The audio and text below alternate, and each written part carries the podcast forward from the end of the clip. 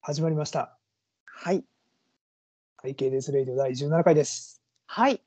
えー、私たちは、えー、とハイケイデンスのアヤフィリップ池田彩と 飯田口圭介です。言い方がはい。いや最近えーと強いんで、はい。なるほど。あ、本当ですね。このポッドキャストは、えっ、とロードレース愛する男女コンビが自転車やロードレースについて語る番組です。はい。えっ、となんとですね、前回の収録が去年の11月で、うお、そんな空いてしまったか。そうなんですよ。すいたませだん、なんか。はい前回はその9ヶ月ぶりにあの新エピソードを確かプッシュしてたんですけども今回は5ヶ 月ちょっとで、あはい、戻ってきたということで若干早めに収録で次きて回かおりらます月1ぐらいでやれば。すいませそん、うなでんすねか。このままだと年1回の収録になってしまうのでそうなら本な当いよでうすにね。頑張りたいと思います。映画の続編みたいに2年に1回とかそんな感じにならないようにし よそうですね。本当映画みたいですね。なんか2時間とか3時間のやつが年1回みたいな。う。庵野監督のエヴァンゲリオンのあの最後のやつとかならないようにしないといけないですね。あれ何年すぐらごい空きいましたっけ空きましたよね。すごい感じ。ははいい。。めちゃくちゃ空いてますもんね。はい。そうならないように頑張ります。はい。はい、そして多分はいあんな傑作にはできないっていう。そうですね。その間にシンゴジラとか作ってくれば大丈夫です。はい。わかりました。はい。さあ、えっと、すいませんはいえっとはい、我々のあの近況を少しお話ししてから本題に入りたいと思ああうそんうでですすが、あはのい。多分前回僕話した時多分すごいケツが痛くて自転車全く乗れませんみたいなあ話おっしゃってをまししたたんですけど最近ちょっと若干治ってきた気がするんではい。ちょっと ZWIFT で週1ぐらいでアルプ ZWIFT 登ったりとかあとこの前久しぶりにあのさつき山行きましたねああの久し外ぶラりイドのはいさつき山、はい。どういでやしやっぱた外面白いですあとはあれですねロードバイクって振動がすごいですねあの、えっと、ズイフトに比べると振動がすごい、振動がすごい。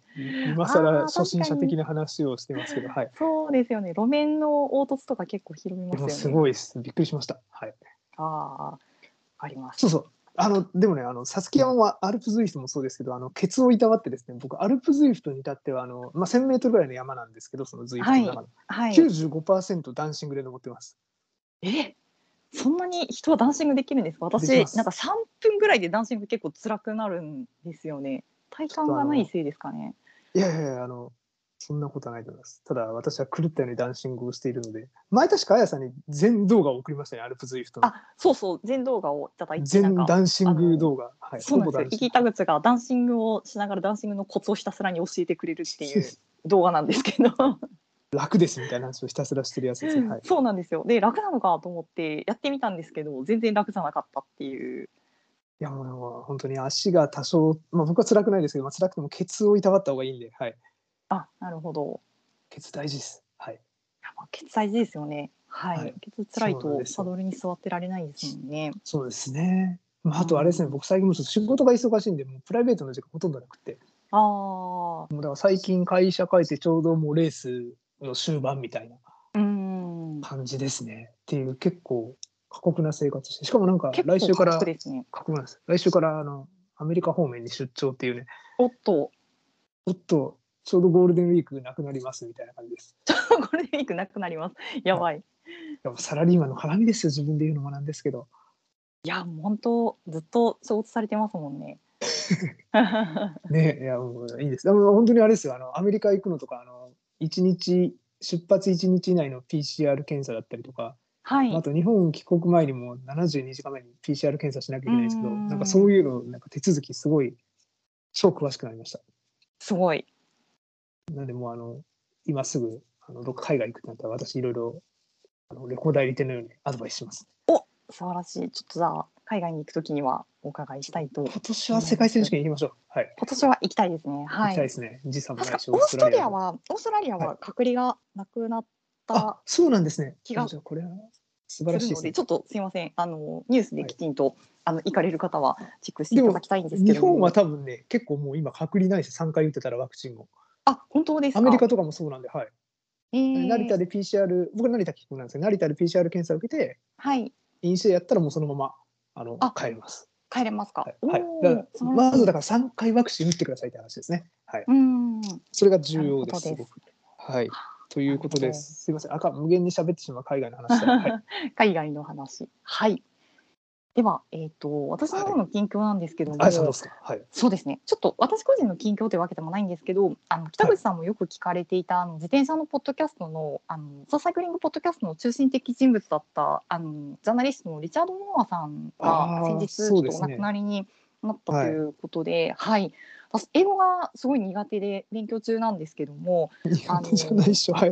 いや、苦手 です。ザ・サイクリングポッドキャスト、すごい、あのーなんていうんですかね、プッシュされる回数も多いし、中身もとても面白くって、あの大きなレースとかグランツールの期間は毎日更新されるエピソードをあのー、うん。すごいこう通勤とかあのズイフトしながら聞くのが日課ででリチャードさんが特にあの楽しくて歯切れの良いコメントをずっとされてたのですごい楽しみにしてたんですよね。でもそううですよねあうのん聞けないんだと思うとすごくあの寂しいんですけどご冥福をあのお祈りしたいなっていうのをあのポッドキャストのポッドキャスト界の隅っこにこういるものとしてちょっとあの言いたいなと思ってしまいました。でねテイロなんかもインタビュー受けてましたあそうし、そうコメントしましたねうんはい、あの多くの選手をはじめ関係者がすごいあの悲しんでいて、はい、あの本当にショックだったんですけど、あの北口さんにこの話を真っ先にしたときに、まあ、彼の声はポッドキャストに永遠に残っていつでもあのポッドキャストで会えますよって言われたので、ちょっと慰められたなっていう感じいでや、す。そうなんですよ。ちょうど確か、テイオの誕生日ぐらいの時に亡くなったんですよね。3そうなんです月よ30はい29とか。はい、そうそう。なんで、ちょっとでも、あの、テイオに誕生日おめでとうみたいな明るいコメントを送ろうと思ったんですけど、なんとなくそれできなくて、はい。うん、あの、はい。そうなんですよね。なんで、ちょっと、はいテイオもなんか、あの、コメントしてましたね。はい。そうですね。で、もうすごいあの悲しんでました。この訃報の前に、あの、はい私ファンページ、テーマのファンページをあの更はい新はいはい。して、なんかすごいテンション高いあのハッピーバースデーみたいなのを送ってしまったんです けど、はい、なんかその後でまあ、まあ、でもあのそうですね。そうなんです。訃報を聞いて、あのテーマに直接ちょっとメッセージを送るのはあのあー控えたんで、はい、まそうたそうちょっとなんかあのついでにあの彼には伝えたいなと 思います。そうですね。なんか最近、あの、テイオが、あの、僕の Facebook にいいねをしてくれて嬉しいですけどね。はいあ、そうらしい。釣りですか。釣りとか自転車のやつとか。うーん。はいだから最近多分あんまり Facebook、えインスタ派なんで多分テイオはう。多ー分ん。あの見てなかったと思うんですけど、おなんかテイオ久しぶりになんかいいねしてるくれてるわって思って、おーはい、なんか、あの、そうそう、久しぶりにちょっと会いたいなと思いながら、最近ちょっとヨーロッパ行けてないんで会えてないんで、ですね。全は然い会えてないまま時が経ち、オリンピックの時も会えないまま会え時ないが経のつそうですみたいな。ね。はい。本当にめちゃくちゃ会いたいであの時はねすね。はい。結構はい。その時はなかなか選手に近づける状況ではなかったあ、のなかでっ、たからね。はいやい。本当に僕ら久々だ2019年以来やったら九年九年、はい。その2年で、ね、手をジロで勝ったりとかもう劇的な変化が、ね、あのああったんで、ね、ちょっとそのあの間の話とかいろいろむっちゃ話したいっすよね。そうですよね。ねいやいや本当に。すごい歴史歴史をに名を残す人になったんで本当すごいです。はい、本当すごいですよ。はい。はい今年はまたゼロに出るというね出こまとすで、ねはい。もうすぐ、はい楽しみにしてます。はい。はい、あとあれですね。あのイギータ口といえば、あのちょっと前ですけいやそうなんど、ですよイギータカタルニア勝ちましたね。総合優勝。そうなんすごいですよね。はいい。やなんかあのちょっとコロンビア人やっぱり強いなっていうね、うんはうい、ん、その後ダニエル・マルティネスもね、えー勝ちましたねイツリアツリアバスクカントリーですかね。はい、やってましたね。う嬉しいですねもうコロンビア人選手好きとしてははいちょっといやいやイギータ口やっぱりモーラ行ってよかったですねああ、よかったです。なんかボーラがかなり強くて、こういい感じなんですよね。そうそうですねなんかだってあ、まあ、シャフマンちょっと今年あんまりねまだあれですけそどうですね。あのコロナからちょっとあの復帰しきれてないはい感じであ、とあのシャフマンはお休みなんですけど、あのーまあイギータとあとウラソフが今年からボーラに来たんですが、あウウララソソフいいですねフがもうめちゃめちゃいい感じなんですよね。ウラスむっちゃいいですよねマジではすごいいと思います、はいそうなんです。あのーフレッシュアロンヌも3位でした3位です。 3位でしたねはい。すごい初挑戦3位でかなり登れてるんで、えっ、と今日はえっ、と4月24日日曜日の朝なんですけども、あのレイジバスのリージもああのイギータとはいウラソフ出るので、結構ボーラは上位に来れるんじゃないかなと思まっておさりにめっます。ちゃ期待してますね。いやーすく本当に本当はこの時期ねベルギーにいるはずなのに我々は。そうなんですすよ。我々はくーくまあしょうがないね。はい。あとボーラはまあサムベネが勝てればあのかなり活あ躍あチそーうムですにね。なるんじゃないかなと思います。はい、確かに確かに。あと、ジャイコとかも言ってますね。そうあのヒンドレーですね。はヒい、ンドレ、ヒンドレ。はいヒ。ンドレー、はい、ヒンドレーもあの結構いい感じにアーティストをしてくれたり、あのダブルエースで走ってたりするのでいいですよね。そうですね。はい、。ジロで2位だったかそうですそうら、です。 2020年。はい、テイオとテイオ熱い勝ったね戦いを繰り広げた。あそうそうはい、ちょっと、いやボーラ強いわ。はい。はい。あとはまあボーラから移籍したあのトタルのサガンの活躍も早く見たいとこそうろで。ですもう差が見たい。はそういなんですよ。トタルはだから、ね、別の選手は、ね、ティルギスとかなんか強いけど、あなんかサガンはちょそっうとで目す立,、はい、目立たなくなまっちゃだっ目てるん立で、たなく、はい。ちょっとまだあのあれですよね。体調が整ってない感じがあって、ルーベンも出てなかったですし、ちょっと残ね、念そうなそうそうそう感じですね。はい、楽しみにしてますね。もうはい。はい。まあここからですね。はい。ここっからですね。はい。こからですね。はい。こっから本と題。いうこはとい。で、本題です。はい。で、本日の、えっ、と、お題なんですけど、えっ、と、まあ、プランを考えていた頃のお題は、えー UAE とユンボが強いなんですけども、ちょっとこのお題を設定してた頃がちょうど、あの、カタルーニャが終わった頃でですね、あうの、んその頃はもうこの2チームしか勝たん状態だったんですけども、クラシックシーズンがですね、あの、本格的に始まって、イニオスが猛烈に追い上げております。いや、はないんかあの、本当のお題はね、あの、最近イネオスが昔はずっとすごい強かったのに、なんか UAE とユンボにやられてるのはなんでかみたいな話をそうしなんよでうすと思よったんですけど、はい。全然状況変わったよみたいな。はい。ね そうなんですよ。結なんか局イネオスは強かったっていうタイトルに変えましょうか。はい。いやでもあの私たちがロードレース見始めたのって2014年15年ぐらいですかね。そうですね。はでい。その頃とあの比べるとかなり勢力が変わってますしあのその頃ってまあスカイですよねスカイってそあうのですグねランツスカイールがすごい強いチームだったとそうですね思うんですけども、今のイニオスもう完全になんかクラシックのチームみたいな感じになっているのそでうですねなんかまあ、ちょっとあの違う強さですよね。そうですね。両方強くなりましたよね。あの、総合でも勝てるし。ステージとねはい、はいそうそうそうそう。ななんで、なんかいいですよね。なんか、いやーなんクイックステップ的な、なんか、イネオスになりましたね。 そうなんですよ。クイックステップが逆にあのあんまり勝ててなくてちょっとかかななりり。かなり大変なことになっております。本当ですよね。なんか、ちょっと相当プレッシャーかかってると思うんですよ、選手、そうなんんですよ。万が一今日のあのレイジ勝たなかったらクラシック春のクラシックのワールドツアーのレース一つも勝たないまま今年終わってしまうっていう。あやばい。あーやばいです。あーやばいですあ。ははいはい。というこで、とでちょっ と今日のタイトルどうするんですちょっと今日タイトルえ UAE と,、えー、とユンボが強いイネオスも強いみたいな感じですかか。わかりました。じゃあ、ちょっと方向転換ですね。そうですね。はい。ちょっと、すいません。あのこのえっ、とプッシュをするときにどのタイトルにするかはちょっとあれなんですけども、まあ UAE とユンボとイネオスみたいな感じにできたらいいかなと思います。わかりました。そうしましょう。はい。はい。ではまあ今日はですね、えー、ととはいえいろいろ状況も変わってきているのであの昔と比べて、まあ、変化がどういうふうに起こっているのかっていうのを確認しつつなんで変わってきているのかとかはい、であと今勝っているあのチームの強さはどこから来るのかとか、まあ、勝あーたなないるほどチームはどうしたそれはらいいのかみたいなことをですね好き放はいは題いはい語っていきたいと思います好きまあ、好き放題はいつもあんまりね、あの本当好き放題喋ってるんで、は思いい、つくままに喋っている。そうなんです。なので相変わらず、まあ、あのまったりおしゃべりしているのであのそんな感じで肩肘張らずに聞いていただけるといいかなそうですとね思います。はい、はい。すごいね他の後半なポッドキャストに比べるとこう我々の緩さがやはりすごいというそうですね。他の人と多分着目ポイントが若干違う。そうなんですよ全然違うと思います。だいぶ違うのではい。はい。では、えー、と早速ですね、まあ、昨今のあのプロトンの変化をちょっと考えていきたいと思うんですけども、はいまあこの我々メモを作ってるんですけども まずあのメモその1「イデオスはなぜ勝てなくなった?」って書いてあるんですけど勝ち始めましたね。はい、そうです。勝ちました。あまあまあ、でもグラン勝ツーちましたねルはね、やっぱりつ、あの、ね、グランツールはでも他の、ね、UAE とかにやられてますね。はい。そうですよね。まあ、あの今年ちょっとどうなるかっていうのはわからないですけど、あの私たちがレースを見始めた2015年前後はもうツールといえばチームスカイ、山岳トレインで全てを粉砕みたいな感じだったんですけども、あのそうですね。そうですよね。で今あのステージレースであの勝ってはいるんですけども、なんか山岳トレインで全てを粉砕みたいな勝ち方ではあのなくって。それがなんかなんで通用しなくなったのかなみたいなところをちょっと考えていきたいと思います。うん、なるほど。はい、はい。で、えっと、私の、えっとまあ、私のというか多分皆さんもそう思っていらっしゃると思うんですけどもやっぱり他のチームが強くなってきたのかなっていうのが一つ要因としてあると思います。 そうですね。はい、いやも う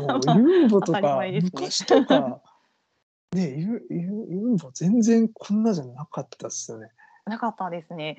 あの本当に、えっとゼロでクライスバイクが勝ちそうだったあ時あ、あったあった。とかああり突まっ込んしじゃたったけど時だったっけそうですそうですあの雪の壁に雪突の壁っ込んでしまった時ですねあの時もあのまあ結構強い選手はいたんですけどもやっぱりあの山岳になると早々に孤立してたりとかなんかスカイはめっちゃ残ってるけどあの他のチームはほとんどもうエース単独になっちゃってるなみたいなのが多かった気がするんですけども少なくと確かもに今のユンボとかはあの全然そんなことなくってかなり選手あの残しているしなんやかんやでこうビンゲゴーとかワウトは最後まで残ってあのログリッチのそばにいるみたいなこととかやってるの確かで、にねや。っぱりすごいなって思いますね。はい、なんかでもその頃のユンボって2016年とかが、でもその時ね、ログリッチとかいましたよね。いましたいロまグしリッた。チいましたはいよね。あとは結構あの、なんだろう、ボーマンとかよく前引いてる人とかね、クライスバイクもいたしど、なんかその人たちが強くなったんちゃうかみたいなね。あ前よりあ、そうですね。なんか確かね、に、うん、そうなんですよ。なんかすごい面白いですね。はい。そうなんです。で、なんであのまみんな強くなったのかというと、あの一つの要因としては、えっ、とベロニュースっていうメディアの記事で読んだんですけども、はいユーモビズマのゼーマン監督曰く、あの、はいスカイが以前やっていたトレーニングとか、栄養管理とか、選手のリクルーティングとか、あのそういうこういいなと思う要素をあの他のチームがこう真似をするようになったっていうふうにおー言ってたんですよね。で、ユーモなるもおほそどらなるくほそれを真似していると、 はい、いうふうな、あのーことが一つ要因としてあるのかなと思うんですけど、ほうまあほそうのほうほ良ういところを真似していくっていうのはビジネスでもスポーツでもよくあることだと思うんですけどもおっしゃる通りです。そうなんですよ。ただ、だあのなんていうんですかね、結構そのビジネスであの真似っこをすると問題になってしまったりとかすることもあるじゃないでますかあ。、知的財産権の話とか、まあ、私がよく仕事でや ってる話ですけどね、その辺は。はい。そうですそうです。なのでちょっとあの個人的に気になったのはこういうトレーニングとかをあの他のチームがやってることを真似するっていうのって権利的にこう問題ないのかなっていうのをああのの北口さんにちょっと聞いてみたいなと思っそうなんて。ちょっはといこのところはですね、今回きちんと私、あの我々自分なりの見解というか、まあ、多分誰が法律やってる人みんな多分同じような見解だと思うんですけど、はいちょっとあの、まずトレーニング方法が、まあ、知的財産権として保護される。つまり、知的財産権ってどういうことかっていうと、なんか例えば特許権とか持ったら、その特許権を持つことによって、はい自分は使えて他の人は使えなくなるっていう、うんうんうんまあ、独占的な権利、排他的なことができるようになるわけですよね。はいで、まあ、トレーニング方法って、まあ、漠然とした、まあ、ものなんですけど、まあ、例えば、うんなんでしょう、筋肉こう鍛えますとか、こうやったら、なんでしょうね、あの、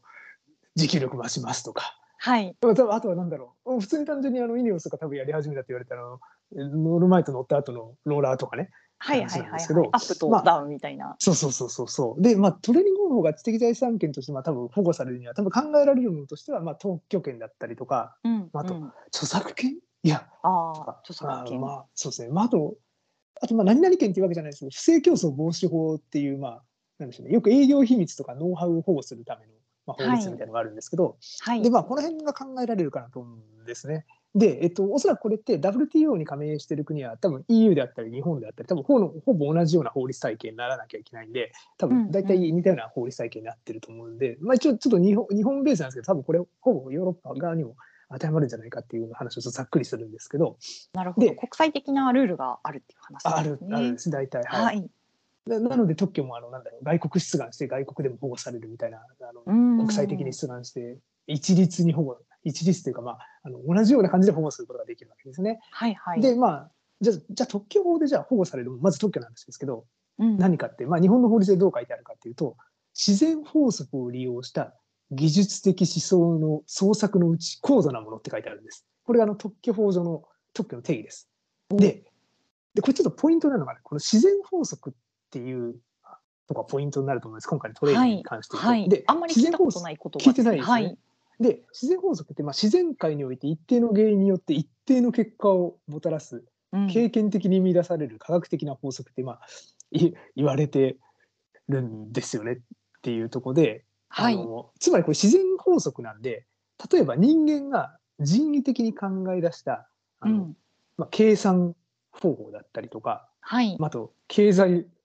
法則ですよねこう例えばなんだろう会計の原則とかあの、うんうん売上あって利益あってはいはいはいはい費用費でこう利益費用がをそうい引ういて利のとか益そみうでたいすなはいとかあとよくあるゲームのルールですね例えばサッカーのルールとかって別に特許で保護されるわけじゃないんですねなのでそういうようなあーなるほどそうなんです人為的な取り決めっていうのは、まあ、あの自然法則になんなんないしでうん特許にあのできないっていうのはよく教科書に載ってるへ話なんですよね。えなるほどそうなんそうなんですよ。なんか結構おも面白いですよね。はい、そうですね結構その、サッカーのルールとかそのなんかそういうの守られてるのかなと勝手に思ってたんですけど決してそんなことないんですね。決してそんなことないです。特許では保護されないわけですね。は。はいまあ、ただその例えば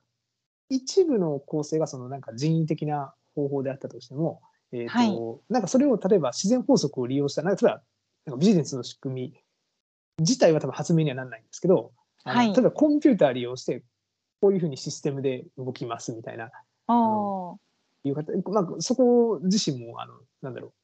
システムとかにすると、実は自然法則じゃなくて、そういうふうに動きます。あ、自然法則じゃないね。自然法則になる。あの、システムとしてきちんと保護されるみたいな、みたいな、そういうことにも多分できるので、うんなんかそうういんうシステム特許みたいな感じで、ちょっと最近なかなかそれ登録難しいんですけど、まあそういう方法にして、まあ人為的なルールであっても、まあコンピューター利用して、まあ実現するような仕組みで特許にするっていうことは、あの、まあやろうと思ったら可能ではありますね。はいで。きなくはないってことですね。できなくない、はい、うんこういう、うんそうこういうものをしたらこうなりますみたいなあうんのシステムをやるという、はい、私実は前の会社でそれであの僕が発明い発明者の一人となってうんあすごい。 登録してる、はい、特許権あるんですけどね、はい、そうなんです、はい、っはていうところなんですけどでこれがちょっとはまず、あのまず自然法則を利用したというところにあの計算法だ人為的なルールっていうのは当たりませんよっていうのがまず1個目なんで、ちょっとトレーニング方法とか、なんだろう、人為的なものなんで、あのなかなか保護するの難しいかなっていうのが1点目ですね。ハードルが高そうですね。高いです。であとですね、もう1個ハードル高いなって、技術的思想ってさっきあの、まあ、自然法則を利用した技術的思想の創作って書いてあるんですけど、は技い。術的思想ってじゃあどんなもん言うかって、これもよく教科書に載ってる話なんですけど、これはい一定の目的を達成するための具体的な手段って言ってて、あのうん誰がやっても同じ結果を得るもんじゃないといけないんです。あ技術的思想って。うーん。なるそうなほんですど。はい、これがなかなかあの、はい、大大事なところなんですけどね。はい。なのであの例えば美術的な創作物あのはい。絵とかああ。そういうのって技。術的思想じゃないんですよね。技術的じゃない。まあ確かじゃに誰が書いても同じにはならないですよね。らないしそうですね。はい、ただ一方でなんかこのなんだろうこのペンはなんかすごいあの先進的な 技術があってこはれい。書いたら例えばデジタルで絵描けますみたいなペンとかだったらあの技術的な思想にはなるんですよね。あはいあ。アップルのペンシルとかだったら技術なんブルーペンシルでと、か。はいそういうのは技術的そうなんで OK なんですけどね、へーはい、っていうまあでも、ね、鉛筆で絵描くでそこはそのその永遠のところは美術美術的な創作物なんで技術的そうではないといううんところがまあうん1点と、であとよく言われてるのはあの例えばよく野球の例えばフォークボールの投球方法とかねはいはいはい。あそういうのの指をこうこうここにかけてみたシいスなか。けてよね。でそれってなんか特許として保護されるもうもう技術じゃないじゃん技術ってあのなんだろう投げる技術であるけどいわゆる本当の技術じゃないじゃないですか。のまあまあ、はいそのどれぐらいそのボールが落ちるかとかは人によって違いますもんね。同違じよううに投げしてそもう。そう誰誰でもできるわけじゃないっていうところもあってはい。だからここっていうのはあの実は技術的思想にはならないんですね。で多分今の自然法則のところとかあと技術的思想のところを、まあ、トレーニング方法にとか、まあ、例えばなんだろうあと栄養管理とかもあると思うんですけどとか当てはめると、まあ、それ自体多分全然人為的な取り決めであってうん。あの多分、まあ、計算方法とかゲームのルールとか同じようなものなのであとはまあ選手の個人の能力に依存する例えばこのトレーニングやってこれだけ強くなりますとかでも完全にあの能力選手の能力に依然依存してしまう部分なんでそういうなんかいわゆる単なるトレーニング方法とかについてはあの、まあ、保護するのは特許法では難しいのかなとは思います。なる一方ほど。でそのトレーニング機器とかは特許もちろんできるんですよ。はいあのー機械ですね。なんかそうトレーニ機械ン機械あのートレーニングダンベル上げたりとかする。あそうそうそうなんかそう重りそをうそうこうそいっうぱいつけてみたいなあそうでやつす ですね。とか多分 ZWIFT の機械だったりもそうだあだと思うしーはい。あのすんであと例えば栄養管理とか言ってたんですけど例えば食べ物のなんか中身のそのうんね成分がもうなんか特許するとか多分そういうのは大丈夫なんですけどく組み合わせとか。そうそうそうでもなんかその選手がこの日に何食べてみたいなそういう栄養管理とか特許化っていうのは難しいですよね。はい、ああ、なるほど。はいなんかレースの何日前から何々をこれぐらい食べそうそうそうてそうみたいなのとかはちょっと難しいってこと難でしすいね、レースなのでパスタむっちゃ食うとかなんかそういうのとあか多ー分む難しいですよね。なんかあのあ炭水化物をレースにめっちゃカーボンローディングだみたいな。あそうそうそうそういうのはね。そうですねむ無理なのかなとあとまあロさっき言ったローラー乗るとかそういうところはむ無理特許では無理なんじゃないかっていうとこころとがですね。ありますね。は。はいいなるほでどす。あとはですねちょっと特許化した場合になんかじゃあほん、まあ、仮に特許化した場合にメリットあるのかっていう話なんですけどはい。特許ってあの、まあ、特許化した後にまあ1年6ヶ月経ったら公開されるんですね出願されてもされなくても。うん、うん。で公開されるっていわゆる誰でも見れるようになるんですね。そうですね。はい。はいでまあ、特許ってその公開のなんか代償として独占権を与えるみたいな制度で言ってみたら公開されることによってその技術が世の中に出て、じゃあそこからさらにもっとなんだろうもっといいものを作ろうっていうインセンティブわけじゃないですか。あのなんでこれ産業を発超えるようなはいいやあつそうをです作っ,、そうですはい作ってやろうということですね。そうですね。なんでそれで産業をより発展させようみたいな、まあ、多分そういう方趣旨があると思うんですけどね。はまい。はあいでもつまり公開されてしまうイコールバレちゃうわけですね自分たちがやってることが。まあまあそうですね。こそうですねこんなことやってんだっていうのは分かっちゃいまそすうですねね。。は分い。かっちゃうんですね。で仮にじゃあそれ分かっちゃって特許化されるんで当然独占権は本来あるんですけどうんうんでもそれって分かっちゃったやつをこっそりあの誰にも完全にファイアウォール引いて見れないようにやってうんも、いつまでそこって分かんないわけですね。ああそうか侵害できちゃうわけですよ。見分かんないようにこっそり使えちゃうってことですね。公開されると。そのチームの中でやっちゃうと。だからそうすると多うんうん分特化するメリットも実はあんまりなくってうんはいうんもちろん誰かがバラしちゃうかもしれないですけどそのうちのチームは侵害してますみたいな。ああ まあ、だからそういうことがない限りはこっそりでき実施特許実施ってまあ言うんですけど、まあ、できちゃうんでだからそういう意味でもなんか特許化するメリットもあんまない。だから本当そうは、ですね多分こうするとしたらコカ・コーラの現役的にあの、うん完全に誰にも分かんないようにこっそりトレーニングする。だからはいあ。のレース前にローラーやってるとことかも完全に壁作って見れないようにやってたら誰もや分かんなかったんじゃないかみたいななんかそういうところもあるんじゃないかってのは思ったりしましたね。はい、なるほど。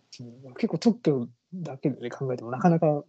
いろんな論点あって面白いんじゃないのとは思いますけどね。はい、そうですね。でもなんかスポーツのそのノウハウみたいなものを特許であのなんとかその独占していくっていうのはそもそも難しそうだなっていうのは今の説明で分かりましたよそう。なんか難しそうかなと思います。うんであと今ちょっと特許の話もちょっとこんだけまた無限に喋っちゃうようにしちゃいましたけどまだ著作権の話とかもあるんですけどそうですね。はい。じゃあ特許がダメなら次は著作権。著作権だっていう話なんですけど、そうはでいすね。で著作権ってあのまあなんだろう思想とか感情を表現したものなんですけど、あのはいわゆる法律的に言うと。じゃあはい。例えばじゃあどういうものかっていうと、まあ、これ特許庁のホームページにあ特許庁って言うんじゃなくて文化庁ですねあの著作権の文化庁文化庁のホームページに載ってるあの定義的なものの話とまずまあ思想とか感情を表現したものなんであの単なるデータとかは著作物にならないですね、うん。例えば何月何日に誰が生まれましたとか何月何日誰が死にましたみたいなそういうデータっはいはいはいはてい完全に新しい創作が入ってないんで事実まあだけなん確で、かにそうですね、はい事実ですね。はそういで。すね。はい。まあですね。あとはまあ表現したものなんで、あのきちんと表現しないといけない。あのなんだアイディアだけではものはあの著作物にならないんですよね。うんあのそうなんです。アイディアじゃなんだろう。アイディアだけのものってちょっとどういうものがあるかってあれだけど、えー、例えばなんでしょうね。難しいですね。アイディアだけの。例えばひ人の絵を描いたら絶対人の顔になりますけどななあ難しいですよちょっとどう表現するか。はいまあ、でもアイディアだけ単なるアイディア具体的になってないものっていうのはまあの除かれますね。まあはい、あー例えばはいそのなんていうんですかねわあの、うん、小説とかその漫画のなんだろうああらあらすじというかなんあかそうですあそうですねなんかそう例えいばうもの誰でとすかね誰があそうそうそうそう誰と誰が恋に落ちてとかみたいなそういうざっくりしたものっていうのは全然単なるアイデアなんであのそうですよね。ははい。それより具体的に文字として小説にしないと保護されないみたいなそういう保護され話ないです。まあおっしゃるその通りなるほど。はいはい。はいだってもう一個創作的に表現したものなんで、うん、とうん。なんだった他の人の真似とかはダメなんで、ね、創作してないから。はい。はいはいはい。まあ根っこはダメですと。ははい、いこ。れはダメです。はい。あとまああの文芸芸術美術音楽に属するものなんで工業製品除かれますって書いてあるんですけどこれ結構ね、境目難しいんですよね。は。はいいうーんそうなんです。あの例えばすごいあの先進的な技術のなんだろうお置物置物でありながら、はい。えっ、とすごい何かがでできる道具みたいな。置物でありながら。でありながら何かそがうげででききるる道具道具なんか難しいなんかないですかね。あの iPhone ですかね。 iPhone、ああ、iPhone とか、そうですね、多分 iPhone がすごい創作的な、なんかね、あの、デザインとか仮にしてたとしても、あの、これって工業製品。やっぱり工業製でも品なんでかすか。うんそうでもなんか、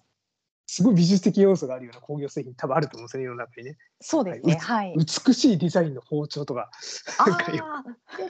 なんか多分あると思うんですけど、そういうのだから、結構その境目が多分難しいんですよ、これって。ー、難し。はいい時計とかですかね。腕時計とああか。、時計とかもありそうですね。はい。腕時計はでも大体同じ形になるけどただかける時計とかね食べかけの時計とかって結構、なんだろうすごい独創的なデザインのやつとか多分あったとあると思うんですけあどあ、もうその美術品みたいな。そうそうそうそうそうあそのうすごいそうなうんのか凝った、はいあのなんか彫刻が施されているとかあそそうういうそうそうそうそうとかっていうのは、じゃあどっちなんだみたいな多分議論なんでここが結構なかなか難しいんじゃないうかんと思うんです難よねしいところなんですね。はい。そうですね。あとね、コンピュータープログラムが著作物になるって言うんですけど、コンピュータープログラムって工業的なもんじゃないのかってよく思うんですけど、あコンピュータープログラムは。確かにそう思います著作物にはなりますね。はい。ええそうなんです。はい。あと、まあ、一方で、なんでしょうね、その、編集著作物って言われてるじ辞書とかは、単なる事実が書いてあるんですけど、著作物になりますね。はい。ああ、そうなんですね。そうなんです。そうなんです。はい。っていう、ちょっとすみません、全くざ話、むっちゃ脱線しちゃったんですけ ど、じゃあ自転車とは関係のない世界には関係ない世出界まちょしっとたねね。これ、はでもいきちんと、例えば、じゃあトレーニング方法とか、まあ、はい。栄養、まあ、なんか栄養か、いつ食べたらいいかとかっていうと、例えば、そういうのを、えっ、と、紹介した本だったりとか、はい DVD とか多分あると思うんですよ。自転車のトレーニングの。ありますあります。とかはい僕。もよく買買買いますけど、それ自身は著作物になるんですよ、きちんと。うん。でも、じゃあ、その本に載ってることを、僕が、こうやったらむっちゃ強くなるわって思って、えっ、と、やややることについては何も多分保護されないですよね。あ別はにそのどんどんやってくれていいよやってくれよことにっていう。そうなるけど例えばそのあの北口さんがそれと全く同じことを YouTube でなんか配信しますとか本で同じような本を作りますってなるとダメっていうことですそうね。です。ダメになりなる可能性ありますね。うんはい。そうなんです。っていうところであるんで、あの、動きそのものみたいな多分保護されないわけですね、著作物としては。うんまあ、まあ、唯一、あの、多分著作物として、唯一っていうか、まあ、保護されるのは、あの、ダンスの振り付けは一応著作物なんで、一応つかきちんと著作物。ああなるほど。はい。そうなんです、そうなんです。なんで、あの、ね、よく昔の、僕、前の会社で、あの、エンターテインメント系やってたんですけど、あの、マイケル・ジャクソンのスリラーのダンスを丸パクリすると、著作権侵害になるだろうっていう話をよくしてまし たそね、りゃそうでしょうね。はいそうなんです。はい。あでものじゃあ一部の特徴的な動きだけを短いだけ時間だけやると多分そこまで著作物著作権侵害にならないんじゃないかな、はいよあくそんな議論をムーンはいムーンウォークだけだとはいはいはいならないみたいな感じムでーすンウォーかクねだ。けだと多分ならないとあ思いのます、ビねリー・はいジーンのあのあそこの部分だそうけそうだそうそうとならないみたいな。ああそうなんです逆に言うと著作権があることによって他の人がすできなくなっちゃうわけですよねあのなんでしょうえっ、とムーンウォークをじゃあ他の人が絶対しちゃいけないってなったら、はい。結構世の中の人こう、まあ、 ムーンウォークできる人あんまりいないからいいんですけ どでもなんかその、まあ、いわゆるいわゆる著作物著作権は多分創作創作というかあの利用と保護のバランスによってや成り立ってると思うんで、はい。はい、なんでじゃあそれムーンウォークそのちょっと短いあの動きができなくなったらすもううんお前ムーンウォークやったから著作権侵害だとかすぐ言われるようになると変な世の中になっちゃうんで そうですねそこまでは多分保護はあのされないとは思います。はいなるほど。となるそうと、あのまあ、自転車にもう一回戻すと、やっぱりその、はいダンダンシングとか、はいまあちょっと特徴的なあの選手とかいますけど乗り方とか、はいでもそれがなんかその著作権だみたいな感じで保護されて真似してはならんっていうそうそうそうそう。あ感だからあじがするののはちょっと難しそうですよね。難しい。だから多分いい例がこの前のあのえっ、とミラノ三年もモホリッチがあのドロッパーシートコースを使っては勝っいたじゃはないいで、すか。あのあれですね、サドルの、はいあの高さをこうそうそうそう走りながら調節するという、そうですそうですやつそうねです。はい。。であれドロッパーのシートポストを使って乗ることは保護されないんですよ。で一方まあでさっきのあの、そうでしょうね。そうですはねい。はい、そうなんですよ。あのその方法とか保護されないというのはまさにさっきの特許のところの議論にもかかるんですけど一方であうんうのんドロッパーシートポストがあのハンドルレバーやってあの下がるってあれは特許なんですよあれはその技術そはの。はい、そういう技術なんですね。そうですそうでなする。ほどっていうとああれその話すればよかったね最初にね。あ確かにそうですね。 そうれはドすロごッパくーシートわポかスりトやすはい技術として保護話されるけどそうですね。あ本当ですね今頃気づきました。はいすいません。いやーはい、あれでもみんなこう使えるものだし大体なんかああいう新しい技術みたいなものがロードレースに持ち込まれるとなんか UCI はそのどうするんだみたいなのが話題あになそうっでたすりね。しますけど確かあの UCI のルールってそのそういうものを、えー、とチームが使うためにはなんか市販されていることが条件だみたいなああそうですねはい。りませんでしたっけはい。なあのりでますありますはい結。構そのあのアマも含めてみんなが使えるものでそのレースをするんだっていう考え方があるのかなっていうそうで気すねが。しますね。はい、おったしゃるだ通りです。その、まあ、ドロッパーシートポストにしてもあのメーカーがじゃああの例えば A メーカーが作ったから B がそれを真似っこしようみたいな感じでこうずらずらとこう模倣品が出てくるみたいなところにはある程度のその権利の保護があるというかあんなそうですね感じかなと。そこはのいとこはありますね。いやまあだから本当に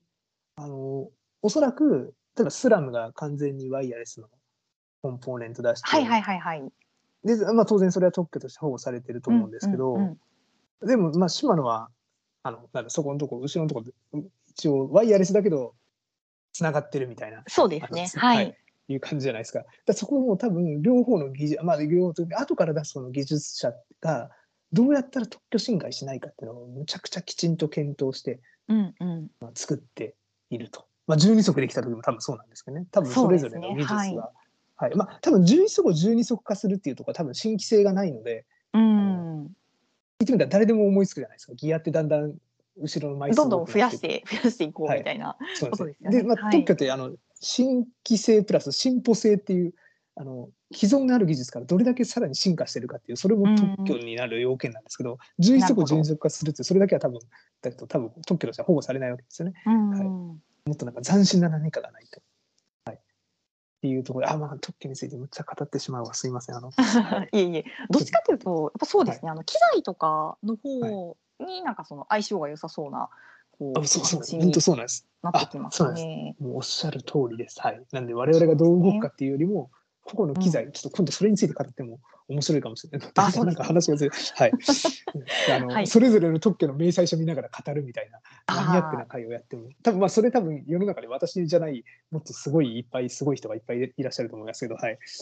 なるほどそ。うですね多分それ見たら多そういうことですね分むちゃくちゃ面白い。特許はもう全部公開されてますんで、見れます。なるほど、はいなるほど、そういうことですね。はなんかたまに、はいあのメディアの記事とかにも出てきたりはしますが、えっ、と今日はちょっとあのどちらかというとそのなんかチームがなんで強くなってるんだろうねっていう話なので、ちょっと選手に すいフまォせんーカスをはいしていきたい ので、えーちょっと話を戻しまして、最後にえっ、ともう一つあれですね、不正競争防止法あーってそいううそうのがはいあの権利ではないけどあの保護できる可能性があるっていうお話されてたので、そうですねちょっとここについてもはいお伺いしたいなと。はい、であの、まあ、さっき言った特許権とか著作権って何々権っていう形にして、うんまうあ、なんだろう独占させるみたいなイメージなんですけど不正競争防止ってちょっとなんか何々権っていう感じとは違って誰かが何かわ、悪いことをしたらそれを止められるっていうなんか裏側から書いてるような法律なんですね。ううんで、はいはいまあ、あのじゃあ例えば営業秘密を使っちゃいけませんとかねうんよくなんか顧客情報を持ち出してう売っちゃう人とかたまになんか報道で。あのなんか逮捕されたとかありますけどあれがまさに営業秘密なわけですね。でうんうんあの営業秘密として保護されるためには3つの要件っていうのが、まあ、あるんですけど、はいだっ、て秘密、秘密管理性と有用性と非公知性という3要件なんですけど、じゃあはい秘密管理性って何かというと、あのきちんと秘密として管理されてますっていうことですよね。なので、きちんとなんかデータがパスワード化されてるとか、はいさっはき言いったけど、あはいの外でローラーやってたらもう秘密管理性ないわけですよ。あ誰でも見れちゃう。もう誰でも入れちゃうんでどうぞっていう感じですね。はいはい、で有用性っていうのは有有用あの役に立つっていうこれは大体多分誰でも満たされるはずね役に立つことっていそうですね有はい有用性、有用あとは性はいはいで非構築性っていうのは、まあ、これさっきの秘密管理性に近いんですけど、まあ、あの誰誰にも今まで外に出てませんっていう非はい非はいはい構築ですね。はいっていう火ところなはんですえっと非常口の火で、非えっと非ですねはいこうは公衆えっとあれですね。えっとハム公民公館のはいこうですね公で知られる知姿られ勢るですね。はい、はいだからっていうとこですけどねはいなんでまあここは誰でも知ら誰にも知られてない。ださっきあのコカコーラの原液みたいな非構築性があってうん秘密管理性があって有用性があるみたいなそんなイメージなんですけど。ああなるほどなんかまはあそのそれをすごくこうあの秘匿性があって大事なものだよっていうのできちんと管理をあのしていて、まあ、それがそのお役に立つかどうかっていうところが要そうです件っねてことですね。そうはですいね。なんでまあまあその辺考えると、まあ、多分自転車のトレーニングって方法って多分無理なんですね。あのうーんっていうかいい完全に誰も入れない中でなんでしょうトレーニングできるかみたいな無理普通の行動でなんかトレーニングするし、えーと そう当ですね然ローラーとかもそうだしみたいななんで多分自動車の,、はあい。の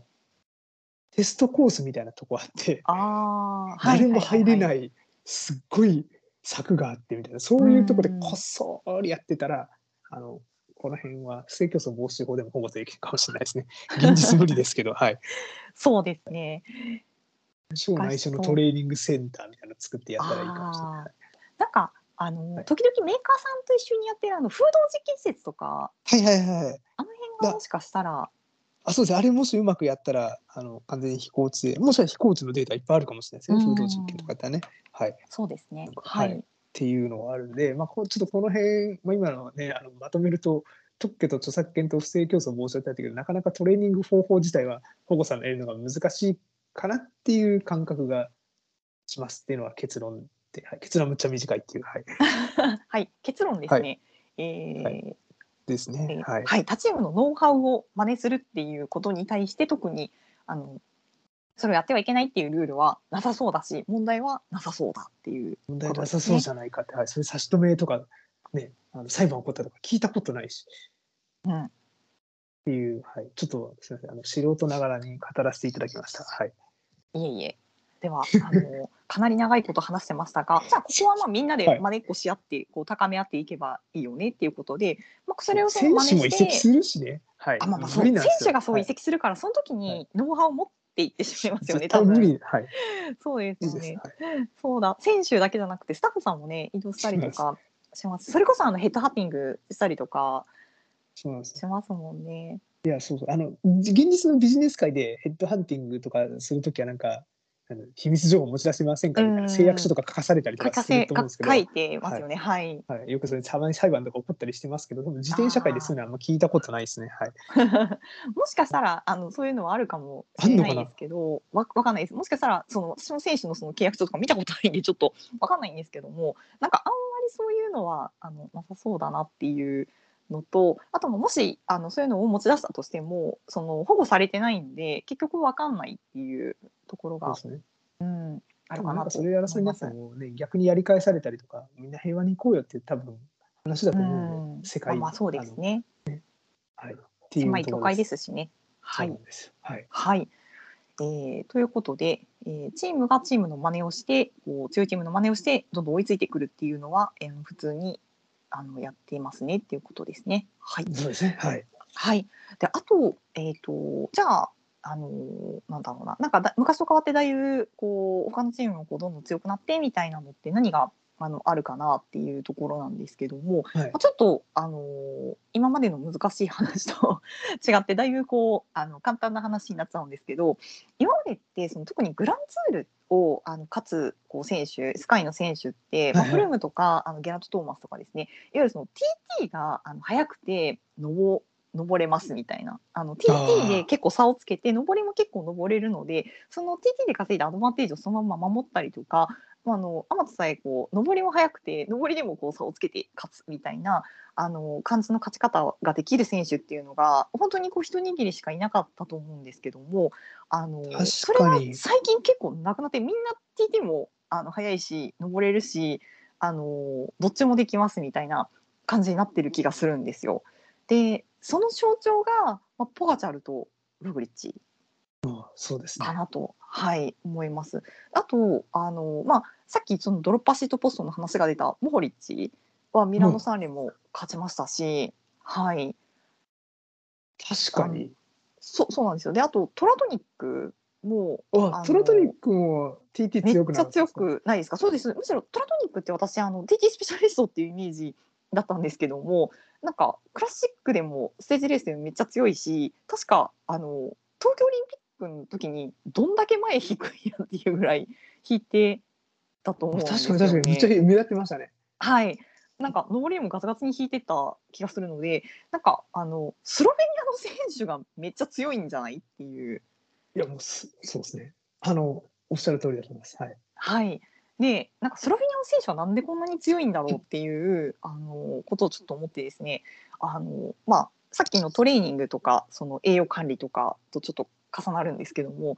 スロベニア料理になんか 比率があるんじゃないっていうすいませんなんか急に小学生みたいな発想いになやるんです私けどもですねあのそれマジで思ってはいでちょっと調べたらですねあの京都に多分日本で唯一と言われているスロベニア料理のレストランがそうなんですよ。はい、あるスんロですベよ、ね。ニア料理レストランがあるんですよ。はい、僕ですねわざわざそこに行ったんですよ。さすが。はい、すごいでしょ。ピカポロンツァっていうお潜店入レなんでポすーけど、ト。はいピ、カポロンピカポロンツァ多分はテいントウムシって意味だっておっしゃおっしゃってた気がするんですけど、テントウムシ、うんはいうんあのスロベニア語で。で、はいあの場所がですね京都の中心部からねだいぶちょっとなんだ西の方に北西なんかなあれうず北西ってうずまさでしたっけ渦政天神川はいってはいはいいはう駅からうん歩いて行ったんですけど、はいあどっちなのどっちだと金閣寺とかあっちの方でしたっけあんま僕すいません京都詳しくないで すけどうずまさ映画村とかの方映画村とあの辺でか、すよはい、あるところで、あのちょっと京都の中心地からその観光するようなところからはちょっと離れてますね。ねなんかあのあれ路面電車あ、そうでラすそうンでデンす。がは走い、ってるラとこねンデンが走ってるはいとこはいろですあれね。そうなんです鉄道マニアにはたまらんのですかねあれそうなんですあれあれあの場所あの辺なんですけどあの辺ですねあのーはいちょっとですねあのご主人があのスロベニアの方で,、はい、で奥さん日本人はい。二人で切り盛りされてるんで、なんかご主人がなんか大大学なんかあんま言っちゃっていいのかわかんないです留学多分大学に留京都の大学に留学するときになんかあの知り合ってそのまま京都にずっといらっしゃるみたいな話はあのしてらっしゃいましたねはいうんそうなんですむっちゃなんかいい感じのもう本当に家庭的なお店でしたはいすはい、でまあちょっと料理えじゃあ本題入ると、えっとね本来料理。結構ねなんかそば粉そば粉とかのなんかパイみたいなそば粉こっちでも食べるんだみたいなあのスロベニアでもとかあとね鹿鹿肉とかうん。だからうんあとなんかジビエ結構そ,、ですね。はい。そうなんですよ。あとなんかすっごいなんか向こうの人ヨーロッパの人スープとか多分すごいよく食べられると思うんですけど、うんあの超すごいレモンが効いたなんかすごい爽やかなスープおーとかなんかねすごいあのちょっとやっぱヨーロッパ的なあー感じがしたんですけどはい。でもねこれ食材って普通に日本でも食べてるやつばっかりだしまなあんそうででスすロベニアね。がスロベニア人が強いのかっていう結論はですね全く分かりませんでした。あ結局分からなかったんですね。全く本当に分かんなかったです。はい、なるほちょっとあのど。北口さんなんかみんなそれを食べた後、なんかい急に、あなんかすごい調子がいいぞとか、なんか急に足が回るようになったとかそういうのもなかったんですかね。えー全くないですね。なるほ逆にど言うと同じようなものを食べてるから日本人でも強くなるんじゃないのみたいなそば粉とかなかなか食べる国ないと思うんですけどああ、うん。思いませんなんかそば粉、なんだろう、フランスとかガレガレットとか、ああなんかあんまりねなんかそうなんですなんかじゃあそば食べ続けようかなみたいなはああい、なるほどね。はいいや本当ねすごいでもおおいしいおいしいおいしいですとにかく美味しかったってい結うか。論は美味しいかっ結た論美で味 すっしていなと、なかなかあの、他のなんだろう日本では食べられない味うん味ですごい良かったなっていうのはあああるんですなんけどかいいですまあね。ちょっと私もあの関西の方関に西帰ってはい帰はいった時にちょっと行ってみたいなと思いまいす。やでも本当に結論としては本当小学生みたいな感想しかなくてすいませんなんかいえいえなんかさっきまでね、難しい法律の話がしてたのは何だったんだっていうことで、けえなー、スロ今ベ回ニの結ア料理論はは美味しい。は美い味。しい、美味しか美っ味たしい。えっ、と分かりませんでしたっていうはいこれだけです、はい、以上で、 はい、ありがとうございました。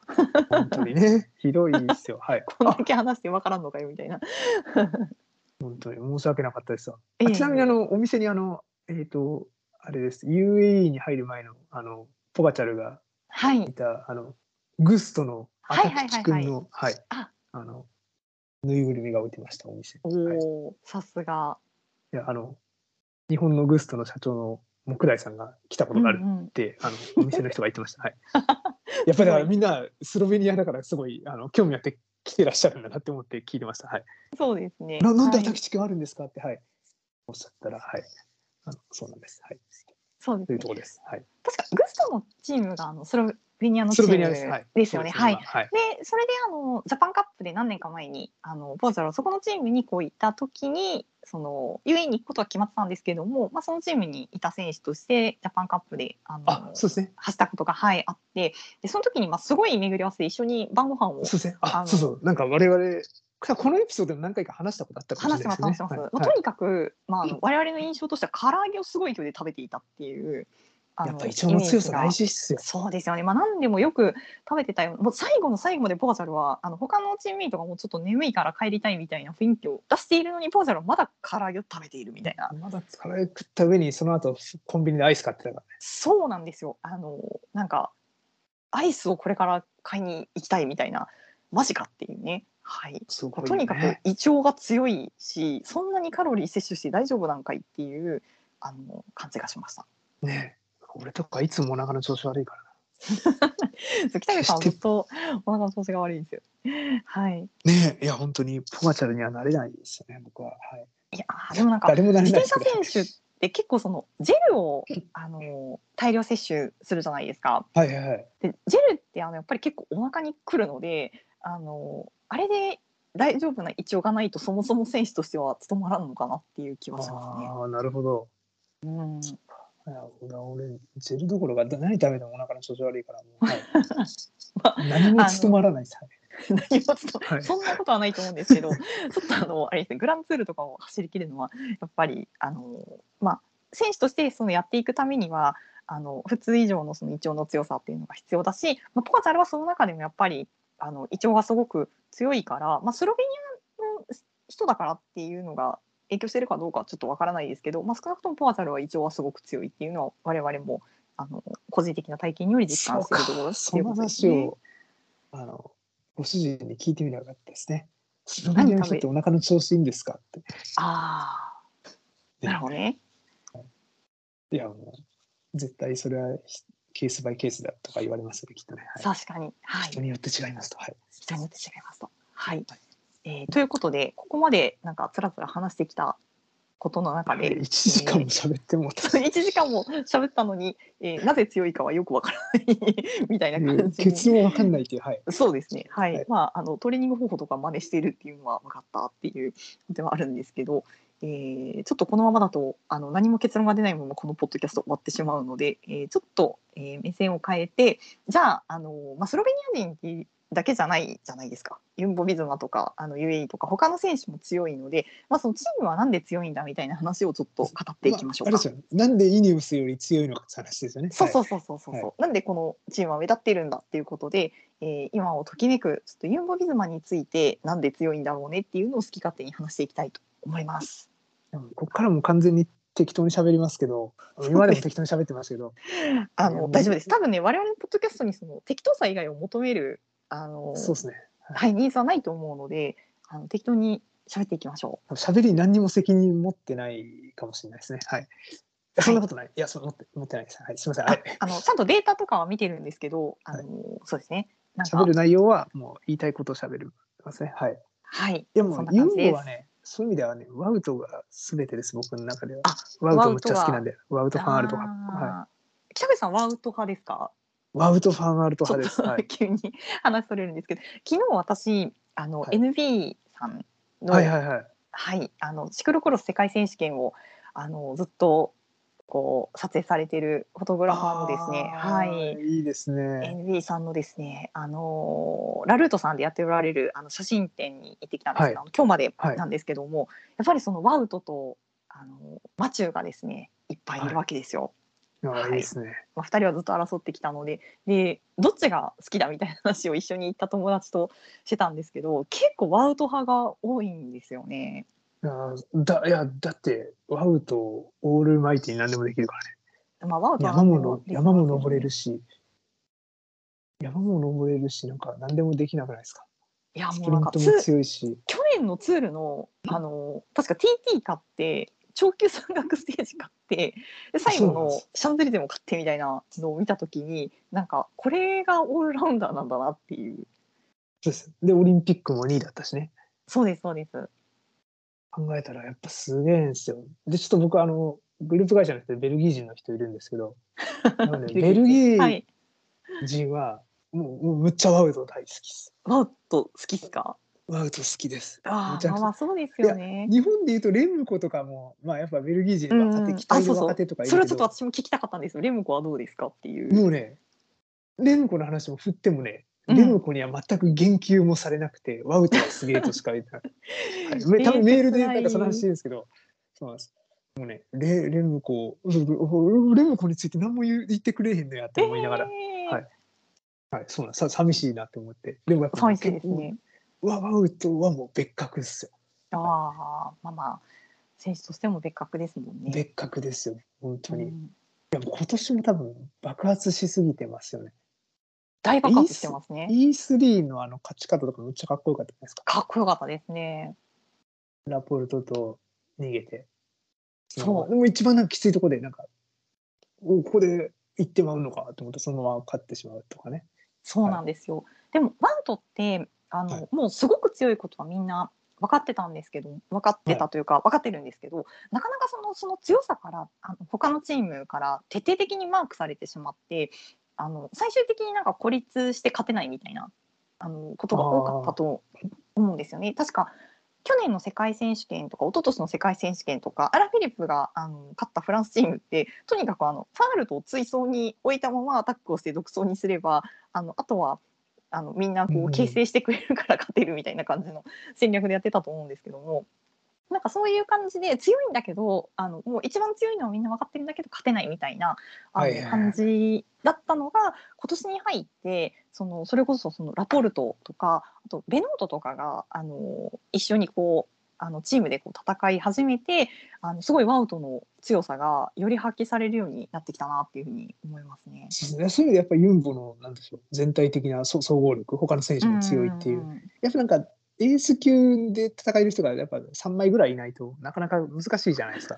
そうですね、まあ、確かにクラシックとかはもうエース級で戦える選手が23枚いないと難しいですね。そうなんではいすそういう意味で今までのね、あのクイックステップとかそうやってやってたのになぜか今年は不発みたいな。そうなんですよ。今年はそね、うですねクイックステップはもう本当みんな、あのー体調不良でですね、あのトレーニングがちゃんとできてないんですよ。はいなるほどまともに走れる選手があの本当にアスグリーンとあのセネシャルぐらいしかいなくてですね、結構あの辛いことになっております。なるほど。そうですねまあまあそれではもうワンワウトの強さですけど、まあまあ本当に強さもあるし人気もあるしみたいな、もう漫画みたいなや。漫画みたいなですねよ。。すごい。今年パリルーベもね、2位だあったそうしパリルーベ2位とかすごくないですか。調子体調悪い明けで。そうそうなんですよ。はい、調子体調悪いだけで、あのなんか特にアシストで出ますみたいな感じだったのに2位みたいな、どういうことなのかってどういう。いうことなんですかねマジで。いやそれこそその前のパリニースとかでもまたねポイント賞とか取ってたりとかしてるんで、はいはい今年のツールもなんかすごいんじゃないとか。はい。確かにそうか、今年あれか、もともとオンループで勝ってから始まったのか、ワウトは。やばいな。やばいですでもよむちゃくちゃ勝ちまくりですね。そうなんですよいきなりそのオンループで勝って始まってるんでもうその後はい大体こう上位でフィニッシュしておりすごいです。すごいですってね。いう、はい。まあまあ、でも、あの、あれですね、ワウト以外も、うんうユンん、ボはまだまだいてますよっていうところで言うと、あれですかね。 クラシック以外だとやっぱ、まあ、ログリッチそうで強すさでね。すね。はい。はいはい。なんパリはかログリッチですね。ちょっとでもなんか、イツリアではあんまり、なんか、制裁を変えていた気がしますけどね。そうですね。ちょっと後半があんまりあの良くなくって、あの珍しいなと思ったらどうもあのなんか膝の裏の筋肉がちょっと痛いみたいな感じだったらしくって。へーああのあんまりそうな本ん調ですね子じゃなかったみたいなんですよ。なのであのフレッシュワラウンドもレージョも確か欠場なんですよね。おーでそう本なん調すね子じゃなかったのにむしろ初日 TT 圧勝してたんであの、まあ、そっちの方がすごいのかなっていう感じがし ました。確かに勝ってましたね。はいそうなんですよ。パリニースとかでね、調子良かったですけどね。パリニースは強かったですね。はい、ねえそうか、そういうことだったんですね。そうなんですよ。なので、あのーまあ、なんていうんですかね。こうログリッチはちょっと、あの、いつりは調子悪かったんですけど、ウィンゲゴーが。あの、いつりはでも普通に強かっうんうん。たですよね。はい。で、去年のツールでは、あの、ログリッチが落車でリタイアした後、あの、見事。こう代わりにエースを務めてましたしやっぱりこうあのログリッチワウトっていう2枚看板がありつつも、まあ、そのクラシックではラポルトベノートとかあのグランツールステージレースではビンゲゴーとかそういうこうあの強い選手が何枚もこう揃っているっていうのがユンボの強さかなと思います。ね、なんか気がついたら、めちゃくちゃ強くなってましたね。そうなんですよ。なんでそういうこうなんかあの二の矢三の矢をこう用意できるこう体制っていうのがあのやっぱいるのかなと思って、あのパリニース最終日はあの私の好きなサイモンイエースがこう勝ってですね。あ やっぱりその話が。そうなんですよ。してほしか無った駄ですに、ははいい、無駄にねじ込むんですけど、あの英国人の三本一で、あの英国人が勝ったみたいな感じだったんですけど。まあ、あのサイモンがいるバイクエクスチェンジって、あのどうしてもこう、あのサイモン以外にも強い選手はいるんですけど。なんか最後はサイモンしかいないみたいな感じになりがちなので、あのチームとしてすごいこう、あのたくさん勝っていくっていうのはやっぱり難しい状態に今。なりつつあるかなと、あのスプリントの方はあれですね、フルネベーヘンが来て、ああ、そうですね。あのそうですね。マシューズがあの本当に登れるこうどっちかというとパンチャーなので、あのガチスプリンターのこうフルネビヘンとうまくこうあの住み分けをしながら勝っていけるとうあんのすごいいいなと思うんですけど、ステージレースの方はなかなかちょっとあのハミルトンとかも強いんですけど、シュルツとかちょっとあの勝つまではこうなかなかいかず苦しいなっていうところもあるので、確かにそうですうんね。なんかそう思うとやっぱりあのユンボってあの層の厚さが半端じゃないなっていう感じですね。はい。ですね。そうなんいやですすごいっよ。はい。まあ、ユンボすごいけど、もっとすごいチームの話をこれからしましょうかね。はいし。ていきましょうかね。はい。なので、まあ、ユンボは、あのー選手層厚いねっていう話なんですけど、まあ、その選手層の厚さを、えーある意味、こう、上回っているんじゃないかと言いた口が見ているのが、えーポアザルを要する UAE ですこ ね。れも僕だけじゃなくて誰もがこのチームが最強やと思ってると思いますけどいや言ってみたら昔のイネオスぐらいのなんか強さじゃないですかそうですね。はい。強いです全エース的なはいそうなんですよ。ただなんか私結構その UAE ってやっぱりポガチャルの強さがあの軸になっていて選手層の厚さでいくとユンボの方がこうあの分厚いのかなと思ってたんですけども気づけば UAE にもいい選手があれいっぱいいるなみたいないやそうなん感ですじなんですよ。気づけばっていうか本当すごいですよねはいなんでこんな強い人集まってんみたいなそうそう、はいねいやもうそのポガチャル以外でもうなんかエース張れる的な人ね結構いてはるじゃないですかいてあるそうですねはいね、なんか、いやなんで、そういう意味では、あいや、あの、それこそ、あれですよ、アルメイダとか、めっちゃ良くないですか。アルメイラはもうめっちゃいいですよ。あの、まあ、クイックステップからそりゃそうだよねっていう感じで旅立ってしまったんです けど、アルメイラはめっちゃいいですよ。めめっっちゃちゃいい強いですでよ。す多分、そよ。ういうの多分はい取れる、取れる、表彰で上がれるレベルの人取れます取れます。じゃ元ない々あの TT もめっちゃ速い選手ですし、あの山もすごい登れるようになってきてるので年々ですかもですよね。う去年も登れる、今年もさらに登れてるみたいな。なんかこれから楽しみな選手ですよね。そうまあ、なんかそういう若手もいれば、うんうんレイ・コスターみたいな、なんかベテランですげえ強い人とかね、そうですね。はい。レイ・コスターとか安定してるんで、なんかね、そうですね。そう世界チャンピオンだしな割と安定してますね。はい。そう考えたら、なんか、そうなんです。なんか、何がいいかって、UAE って、あの、ベテランと、なんでしょう、若い人のバランスがすごいうん。なんかよ良いのと、あともっとすげえなと思うのがあの総合系ってとか山登れる系もいればなんかスプリント系もなんかすげえ強いやついっぱいいるみたいな、いますね。はい。はい、っていうなんかなんか気がついたら全部戦える人になってるんじゃないみたいわかなチーりムにまなっす。てるんじゃないっていう気はすごい、うん気がついたらソレソレルとかなんかそうそうそう知そら間になうんんかソレルモビスターから移籍してました。ね移はい籍。してるしね、すごくないですかすごいです。なんかソレルはね、いつ見てもゲラントトーマスに似てるなって思い俺ます。もねそ れソレルゲランド・トーマス側ですよねそうですよね。ゲランド・トーマス側めっめっちゃ似てますよねはいいつも思うはい、はい。い前からつ思ってもました思います。なんかあゲラントトーマスだみたいな。ね、なんか本人とかもなんか意識し合ってんですかねなんかその聞いたことないですけど、なんかあいつ似てるなみたいな。もしかしたあらそうそう親近感を持ってるのかもしれない言っですてね。る可能性はありますよね。はい。まああと UE の中で僕はなんかマクナルティとかいいよね。うん、マクナルティいいですね。マクナルティ育ってきましたね。うん。ねだいぶいいっすよね。だいぶいいっすね。あのはい強いっすね。はい。あと個人的にはボーラが結構好きなのでボーラから旅立っていったあのフォルモロとかマイカさんあがそうなんあですよ。そうですね。フォルモロともそう2人は強烈で山岳のアシストがもう強烈だなといつも思っておりマイカさんは去年のあのベルタもステージ勝ったりとかしてて結構 UAE は、あそうのです合ねってるのかなっていう感じがしますね。確かに確かに本当そう思いますね。うん、そういう意味でやっぱすすごすごいですね。なんか選手層の厚さが厚さがすごいです。今年のツールもポカチャルじゃないですかね。まあそのパーシャルやっぱりあのー隙がないですよね。シーズン通じて割と強いですし、あのー苦手なレースってあんまりないじゃないですか。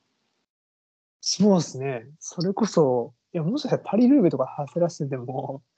強いんじゃないですかね、みたいな。そうですよ。なんか、あのロンドンを今年初挑戦して、はい。あのまあさすがにちょっと経験のなさがあの出たかなっていう感じであのマチューにスプリントで勝つのはこうちょっと難しかったねっていう感じだったんですけど、まあ、それでもなんか2位を守る選択肢は考えずにあくまでもこうマチューにあの勝つんだみたいなあの感じで臨んでたのは、はいすごかったし あまああのそうですね。チーム的には頼むから表彰台に乗ってくれと思ってたと思うんですけども、まあ、ボアダルはあの勝ちたかったっていうその心意気もこうなかなかあの見事だなと思うし石畳ももうめちゃめちゃ走れてたので今年のツールって確か石畳ステージがあの出るんですけど全然ポガザルはあのいけるだろうなっていう感じがしました。おーそうですね。そういう意味でそうはなん、いや、もうスロベニア人はもう、あの、さっき聞いたモホリッチとかもパリルーベで5位とかに入っそうてですよねモホリッチ、そんもうな、一そんな、何回アタックするんやっていうぐらいしてましたよね。はい、モホリッチ、そんな石畳走る選手だったっけとか思いながら、そうぐらいですか。私も思いますなんかその石畳って結構その本当にもうなんていうんですかね専門のクラシックライダーがなんかガリガリ走ってて総合系の選手とか出ませんみたいなあの印象だったんですけどなんかあのポアチャルロンド出たりとかローリッチも確か GP ドゥナンっていうあの石畳のセミクラシックレースを相当いい感じで走ってアタックもあのしてましたしなんかこの2です人ね全然、はい多分ツールの主催者ってこうちょっとスリリングにあのしちゃうぞっていう感じで石畳ステージ入れてると思うんですけどこの2人全然恐るるに足らず感があってですもはねやスリリングでも何でもないみたい そうなんですよ、な。まはあ、いちょっとその思想に行ったあの UAE の、えっとチームのあの人とかポーザル的にはやっぱりあのツールの中でこういう石畳をあの難易度の高い石畳をこうあのしかもじょそのレースが始まって割とあの序盤の方でこう登場するらしくってうんちょっと危険じゃないのみたいなことはあの言ってたんですけどもまあ彼ら自身は全然普通に走ってくるだろうなっていう感じがするので本当なんかめぼしい弱点がないんですよね落車もしないですしね。そうそうそう、落車しないですね。はい本当にすごいです。ロンドンの序盤でなんか久しぶりに落車見た気がするんですけどなんかそはいはのい重大な落車ではなくって本当なんか怪我してそのままリタイアとか、そういうのをボアザルはしないのがあのリスクマネジメントがうまいのか強さの一つの要因かなといつも思いますですね。本当すごいわ。落車しないと本当大事なんではいそうですね。そうですねいやで本一当に方ポガザルはめっちゃ強いし安定してるんですけど、他の選手も強いんですけどなんかポガザルがエースじゃない時にはカタルーニャみたいになんかちょっと他のチームにしてやられたりすることもあのああーるので、はい、あのまだまだ伸びしろはあるチームだなと思います。確かにそういう意味でやっぱユンボの方が強いのか。安定間で言うとユンボの方があの、ねあんまりそういう変なミスしない感じは確しかますね。はい。にあとはちょっと今回のテーマでそのチームあんま取り上げてないけどバーレーン・ビクトリアスがやばいですね。そうなんですよ。あの、はい今回我々そのユンボと UAE は強いよ特集っていうのでメモを作ってたんですけど、あのどう考えてもバーレンミリアが強いので、 次はバーレンでやろうかっていう話を。いやマジで強いですよねい。やバーレン強いっす。はい。バーレンやばいです。あのね、フレッシュワロンズもあのトゥンスが勝ちましたし、やばいです。そうやばいですよね。。やばいですす。はい。まあもうモホリッチ好きと最近だから僕モホリッチ好きなんです。それねなんかうちの夫も言ってましたモホリッチあの今一番会いたい選手はモホリッチって言ってましたあの一時期客室ワウトみたいな話よくしてるんですけど客室モホリッチなんですよ。客まあ室多分モホリッチ何で今もの流行りは何でも背登れてクラシックの映えみたいな。でもめまあまたスロベニアチャンピオンジャージがもうむちゃくちゃ目立つんですよ見てると。いやーかっこいいですよねあのかっこいいです色合い常に一番前にいてあるわけですよ。うんうんうんうんそうかっこいいよね。かっこいいですねはい、モホリッチ会いたいです。はい。はいなんかモホリッチはそのミラノサンレモのダウンヒルが本当にすごかったじゃないですかあのあヨそーうだロッパシートをこう使使ってなんか秘密兵器を使って勝ったぞってあのー結構話題になってますし、まあ、それも一つの事実だと思うんですけど個人的にはどんだけいい機材使ってもあんなダウンヒル誰もできないよっていうのがあって。そうそあう。の恐れ知らずですよね。そうなんですよあんなクレイジーなダウンヒルをしかもあのモリッチって去年のジロで結構ひどい落車をあそうですしね。てて、そあの本当地面に頭から突き刺さってますみたいな感じのむちゃくちゃな落車してたんですけどもそれを経てもあんなすごいダウンヒルできるんだっていうところがなんか強さの秘密かなって思います。いやもう怖さを知らへんわけですよ。すごいそうなんでですすよ、ね。よ。なんかね、登りはすごいトレーニングすれば、あの結構みんな速くなるというか、その伸びしろがすごくあるんだけど、下りはやっぱりある程度スキルとか才能がないと、あのもうどうしようもないっていう。誰もがこう練習して、あのサガンとか。まあ、モホリッチみたいないわゆるそのニバリとかねダウンヒラーのその下りができるかっていうとそういうもんではないっていうのを聞くので、うん下りのアドバンテージ持ってる選手っていうのは本当あのすごいなと思いますね。そうですね。はい、モホリッチはね、多分ね、世界選手権とかでもなんか勝ちそうな気がします。ああ、勝ちそ勝ちそうですよ、なんか。う。うん、勝ちそうですね。なんかね、今年とか意外と、意外と本違う。いや僕モホリッチいけるんちゃうかって、ちょっと最近すごい思ってます。はい。いやー、わかります。はい。まあ我々も大好きなモホリッチのモホリッチ話を、ははいい、したところで、えーもう一つのチーム、イニオスの話もちょっとしておきましょう かね。はいやい。だからこれはねあの企画を考えた時はイネオスはこれからどうやって勝っていくんだみたいはい。話話をしてたんですけど、あなの一番全いい然じゃ、ないはい。あのクラシックでめっちゃ勝ってるっていう。ねパレ、はいパレルーベ本当にかっこよかったですね。そうなんですよ。実はあのパリルーベはパリルーベの前日にあのイギタクチとこう電話で話をしてて、ちょっと明日誰勝つと思いますかみたいな話をしてて、その時にあのイギタクチあれですよね。あの彼でがも来フると、ァンバーレファンバーレが来ると。以外いねえだろうっていう話を僕は熱く語ってたんです熱よ。く語ってで本当私それにを聞いて、まあ、ファンバーレはいい選手だし結構上位には来ると思うけどそう勝つかねえっていうちょっと疑心暗鬼だったんですよね。いやそらいやもう予想僕は本当にあのなんか予想通りの勝ち方でしたよなんかいやいやいや、すごかったあ多分ですこうやって勝つだろうなって頭の中で描いてた通りの勝ち方をした。思ってたんですね。はい、思ってました。すごい。ちょっとね、はい、ちょっと自分で、あの、こうなんか、はい、やばいと思いました。はい。あ、これ来た予と。言予言者だ。はい、いや、予言者だと思いま した。なんかあの、イギタ口の予想って、その私たちがそのコロナに。なる前によくあのイベントとかで最後にあのツールの4勝予想とかこのビッグレースは誰が勝つみたいなあのやってたんですけどイギタ口の予想って当たったことないんですよほとんどいや、そんなことない、ない。当たらない予想にあの定評があるはずだったのに今回ファンバーレを当ててきたっていうのは結構すごいなっていうところですね。もうね、いやいや、みんな予想できますよ、ファンバーレは。もういやいやはななんでファンバーレを予想いやいや、したんですあか。の、今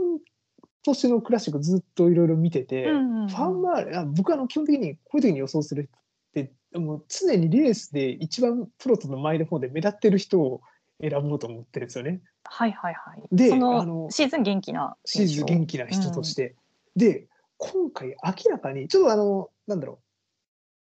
あの一部、まあ、E3 からまあ一桁で勝ってるけど、一部一桁で勝ってないレースとかもあるんですけど、はい。でもその前の段階でも大体もうすっげえ前の方で目立っているんですよ、うんあんまり今年。なんでそれ見て、あこの人しかねえだろうってあのひらめいたわけですあ。ーひらめいてしまったわけですいね。や、そうそうそうなんです。なんか、あとまあ、こう渋い感じがいいよね。あ渋い選手好きなんで、はい。 確かに頑張ってほあんしいまりはめっちゃ渋いですね。はい。渋いですよね。あの、それこそ、なんだろう、僕前渋いです。あーテルプストラ的なイメージね。はああ、い。なはるい、ほど渋い感じね。はい。渋いですね。はい。そういう人好きなんで、で、なんだろう、普通の予想したら多分つまんないじゃないです か。出た出た出た。はい。みんなアウトって言うだろうとかさ、ハウトとか松湯とか言うだろうと。はいキングとかも3位に入って大体予想するじゃないですか。そのキングはね実は結構来るんじゃないかなと思ってました。そうそうそうでもでねもキングはパリルーベそんなにいつもあの上位では走ってないのでまあ普通に考えたら松湯かなとか思ってたんですけどそうそうそうそうそう、はいそうなんです。でも僕確かその時にあのファンバーレとあとなんかあのイネオスのターナーがいいんじゃないかって確か言ってたかなんですけど、あのベンベンターナベンターナーね若ビッ々しグいベよン、ね。ビッグベンですねははいい、はい。 194センチはいターナーも11位に入ってるからね。そうですよターナーやばくないですかターナーやばいっす。なんかタターーナーナーがはい、結構いい仕事をあのしてイネオスはクラシックを勝ってるっていうのを海外のメディアの人とか結構言っててターナーがそのキープレイヤーなんじゃないかっていう、まあ確かに。はい で、逆に言うとターナーみたいな人をイネオスが取ったことが面白いなと思って、うーんなんかなんだろう、まあクラシック要因的な感じじゃないですか。でなんか普通のイネオスなんかもうなんかそ結構そっちに振ってていいなと思って。あのステージレースではなくてそのクラシックの方そうにそうそう寄そせうそう寄せてるみたいな感寄じせてるのよ。はい。ただ確かに順位は、あの、あんまり、なんだろう、あれですけど、あの、むちゃくちゃ上位に入ってんの、そんなにないですけど、全部、うんあの DNF1 個もなく、今年、あの、クラシック、完走してるんで、そうなんですよめっちゃこの時点でターナーめっちゃレース走ってて、あね、めっのすごいすごいです はいちゃ走ってて、全部完走して、これ今年初めてですからね、そうイネオス加入して、そうですねはいはい。あこの、れイネス加入して、こんなでかいレースに、あの、出てるの、今プロサイクリングスタッツ見てるんですけど。あの、去年はトリニティあそうですね、はい。はい、でその前、は、あの、コレンドンサーカスにいてなんですけど、2019年は。多分ナショナルチームとして走ってたのかな。はい、なんか、あの、すごい。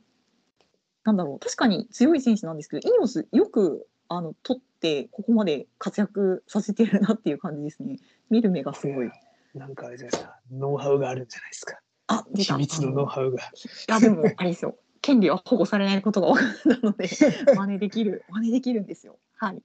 あれで、あ、だからそうなんですよ、あれ、この高校野球のスカウトとかと一緒ですよ、きっとね。ああああいうのってどどうしてるんですかねみんなあのプロ野球とかいやなんかあれですサよッカーとえか多分スカウティングとかすごいじゃないですかきっとえっとね、多分おそらく中学校ぐらいから、あの、全の試合 のスコアどっちですをかはい、はい、見てるんですよ、はいあの、あの、全試合の。全試合のえ、なんか確か中学校ぐらいからもう目つけてるみたいな話、なんか聞いたことがありますよ。あの、本当にスカウトのすげえ人は。へーはい。っていうの、なんか、だ、だ、なんかテレ、テレビなんか、なんか、だからもう多分、一緒ですよ。この、多分、特に自転車界とかの方がよりデータ、うんうん多分そ集うまでるすじゃないねですか。はいきっとデータははいたくさんありますよねパワーデータとかもありますし、ははいいだから多分それでもう目つけて、うん、 もう194センチもあるし、この人しかいないよって多分なったんですよ194センチだみたいな はいでもでけえし、今いいんじゃないみたい な。はい。っていうので、いや、本当に多分、あ多分なんか絶対、あれでしょ、あの、どっかでかいクラシックレース、この2、3年以内に、もう間違いなく何か勝ちますよね。勝ちそうですねはい、多分、ワウトとマチを超える日も近いですよ。おおすごい、ちょっとイギリス人びいきとして、はい。はい、もう多分。あとなんか、それこそ、なんか、グランツールなんか出んのかなね。あーなんかアちょシっストと待ってくださいねとして、ちょっと、今ね、多分見た感じ、あの、ノーレースあ、シーズン本当だ。オンプログノーラムにレなーってるねスオンプログラムだから、グランツールはさすがにもしかすると、ちょっと、あれなんでですすかね。ね。うん。イニオスでもグランツール、あの、出ようとすると、か なり、確かあの、に。チそーム内競争が激しいので、うですね。多分それはいきなり1年目からはないかもしれないですね。はい。そうなんですよ。なんかよく私、あの、テイオの友人なので、あの、なんかテイオエースで今年グランツール何走るのかな、みたいな感じで見てしまうんですけど、まあ普通にテイオがグランツールに毎年出てるだけでもすごいんですよね、イニオスの中で。いや、そう本当そうっすよね。確かに。はい、うん。ということで、えーまあ、イネオスイネオが、スちょっとクラシックはめっちゃ勝ってるけど、そうはい。グランまあ、あツとールピトがコまッた、クが、あそうかの、いいんでしょうね。イネオスのクラシックはね。はい。そうですね。逆にピノコックがいい、あなんでしょう、あの、おとおとりみたいになって、あ、そうそう、重しになってね。はい。そう。おとり、おとりってあれですね。イネあの、そうピノコックがいるから他の人が動けなくて、他の選手が、他のチームが動けなくて、他の選手が勝つみたいなね。はういんうんうんうん。いい、いい、いい流れができてます。はいいい。ですよね。あのユンボにおけるワウトとあのベノートとラポルトみたいな感あそじうそうで、そうそう。はいそうですでファンマーレがこうあの思い切ってアタックができるっていう、そうですね。はい。はい、のもこうあるのでしょうと、まああのアムステルゴールドレースであのフィアトコフスキが勝った時なんかはまさにそんな感じでしたもんね。は本い、当ですね。そう川崎くんも勝ったし、もうなんかイネオスやっぱ強いわ。いやーやっぱね、イニオスあの強いなと、はそういですね思います。まあ、そんな感じでクラシックは結構絶好調のイニオスなんですけど、まあ、イニオスはやっぱりあの言うてもあのグランツールのチームというか、まあ、ツールを勝てなんぼみたいなところがあると思うんですよ。なので、ちょっとあのイニオスはどうしたら今年のツールを勝てるのかっていうあのちょっと急に、はいなんかあの話が変わるんですけど。ツール限そ定れのを話考になっえたはいて、はい、いきたいと思います。グランツールをあのやっぱ勝ちたいなというプラスチックの次そはう。ですね。はい。はいということででなんで私がこういう話をするかというとあの今年のツールのエースって、まあ、ベルナルの予定で、まあ、ついはにいポガチャル、ログリッチそしてベルナルの頂上決戦が、あのー実現するっていうふうにみんな楽しみにしたんですけども、はいベルナルがご存知の通りあの敵トレーニング中にあの結構重い怪我をあの負ってしまって、はいそう、ですね。でただあのすごい復活していなんかイて。ンスインスタ見てるとやばくないですか。そうそうなんですよ。なんか人がそんめっちゃなあんな大怪は我いから復活できるものなのっていうぐらいのスピードで復活してもうあの路上トレーニングも再開しましたみたいな感じなのでなんかいつも楽しそうなインスタ載ってて、あはいすげえなと思いますね。はい。いやいやベルナロは本当もうあのすごい性格もあのいい選手だと思うんですけどなんかコロンビアでこういろんなお友達に囲まれて本当あのいい感じだなっていつもねいい感じですよね。はい、は思ってて、まあ、多分あのベルナルはまたあのトップコンディションでレースに戻ってきてくれるとは思うんですけどもさすがにちょっと今年のツールはあの難しいねっていうことであの今年のツールは、えー、とアダム・イエーツとですねあとダニエル・マルティネスのダブルエースにどうもなるっぽいんですよ。はいでいいですねまあ、私の大好きなこうアダムさんがですねあのついにイネオスでツールのエースということで彼があのイネオスに移籍してきた理由ってズバリグランツールの成績を残すためなんですよね。い。もはい、2016年にあの、まあ、ツール4位であの新人賞も取っているんですけども、まあ、そこを超えるリザルトをずっと目指してあの来ていてつまりあのツールで表彰台にグランツールで表彰台に乗りたいんですよ。はいはい、で、えーとまあ、チームの副代表かな今、あのやっておられるあのエリングワースさんもインタビューでですね、まあ満を持してそのアダムはそのグランツールで成績を残すためにイニオスに来たんだと。でだからアダムをエースに据えてもう我々は今年のツールは全力疾走じゃんみたいなことをあの、うもおっしゃっていてですねもう私はこれ来たとアダムさんの時代ついにやってきたということう。ですごいもうドキドキワクワクあのしていたんですけどもあの彼まあ直近のレースがいつりはバスクカントリーなんですけどもうちょわっと後半の山岳でですねあの失速してしまって、まあ、TT は悪くなかったんですけどログリッチとこう一緒な感じであのちょっと後半振るわなかったんですよね。なるほど。でマルティネスは一方あのすごく元気であの彼もともとパリニースでも多分パンクがなければあの普通に最終ステージとかあの総合でも上位に絡んでくるだろうなっていう感じだったのであのマルティネスの方が安定感あるよねと。なので、まあ、コロンビアのあの方がファンの人たちってやっぱりこうコロンビア選手をすごくこう熱烈に応援するので、まあ、ツールのエースはなんかアダムとマルティネスみたいなこと言ってるけどマルティネスの方をメインにした方がいいんじゃないのみたいなことを結構言われていて、まあ、それはそのよくあることなんですけどもあのおーっていう感じなんですよ。いやー私のあのマルティネスのが強いんじゃないかと思ってしまって あすいませんあのそのいやいやいやあのいえ大丈夫あのそれはもう仕方ないことだと思うんでね。はい。そうなもんでうすやっぱ最近まあちょっとアダムさんの話先にした方がいいですかねはいそうですね。はい。はいアダムさんの話をちょっとしたいんですけど、まあ確かにね、ダニワルさんは強いんですよ。もうそれは EF にいる時から強いのは分かってるんですけど、やっぱり、あのーアダムさんに頑張ってほしいなと思っていて、で、イオスに移籍して以降の成績を見ると、あのー去年の、えー、とウェルダ前のブルゴスかな、だけ、うんあの序盤に落車してしまってあの、ちょっと振るわなかったんですけど、それ以外のステージレースって、すべてあの総合でシングルリザルトなんですよ。もう素晴とらっしいてですもお強い選手であの結構そのミッチェルトンにいた時ってあのもうちょっとこう調子を崩して本当に総合圏外みたいな感じになることもあったんですけどもあの、まあ、彼はずっとそれがあの自分の課題だっていうのを認識していて、まあ、それをその克服していきたいっていうことをあの言ってたんですけども本当にその有言実行でだんだんこうあの不安定感を解消しつつあるのかなと思うのであのこれは結構ズランツールでもあのいけるんじゃないかなと思っているんですよね。期待ですねそうなんです。はい確かに去年あれですよねあのイルロンバルディアとかでも結構活躍してませんでしたっけそうなんですさ。ヘルロンバルディア三位で、はい。えっ、と、2位、2位かな ?2 位か3位か。あ、3位かさな。三位でしたねはい、は3位、3位。はい、3位ですね。あの、ポワチャル、えっ、と、マス、マスナダ、えー、アダムさんだったと思うんです。えー、3位スプリントを確か、ログリッチと競って勝ってるんですよ。すごいですよねだからすごいですよねそうなんで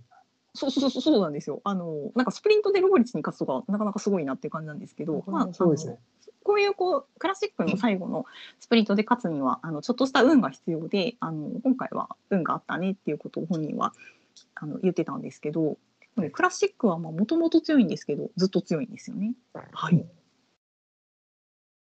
なんかいけるかもねちょっとすみませんダニエル・マルティネスをしてる僕としてはちょっと申し訳なかったですねはい いえいえ全然申し訳なくないです。あのダニエル・マルティネスは私もすごい強いなって思ってるんですけどあのここは私のあの完全なる好みの話でですねあの今年キャリア最大を迎えるあのアダムさんはですね一体どうしたらツール表彰台に乗ることができるんでしょうっていうのをちょっと北口さんに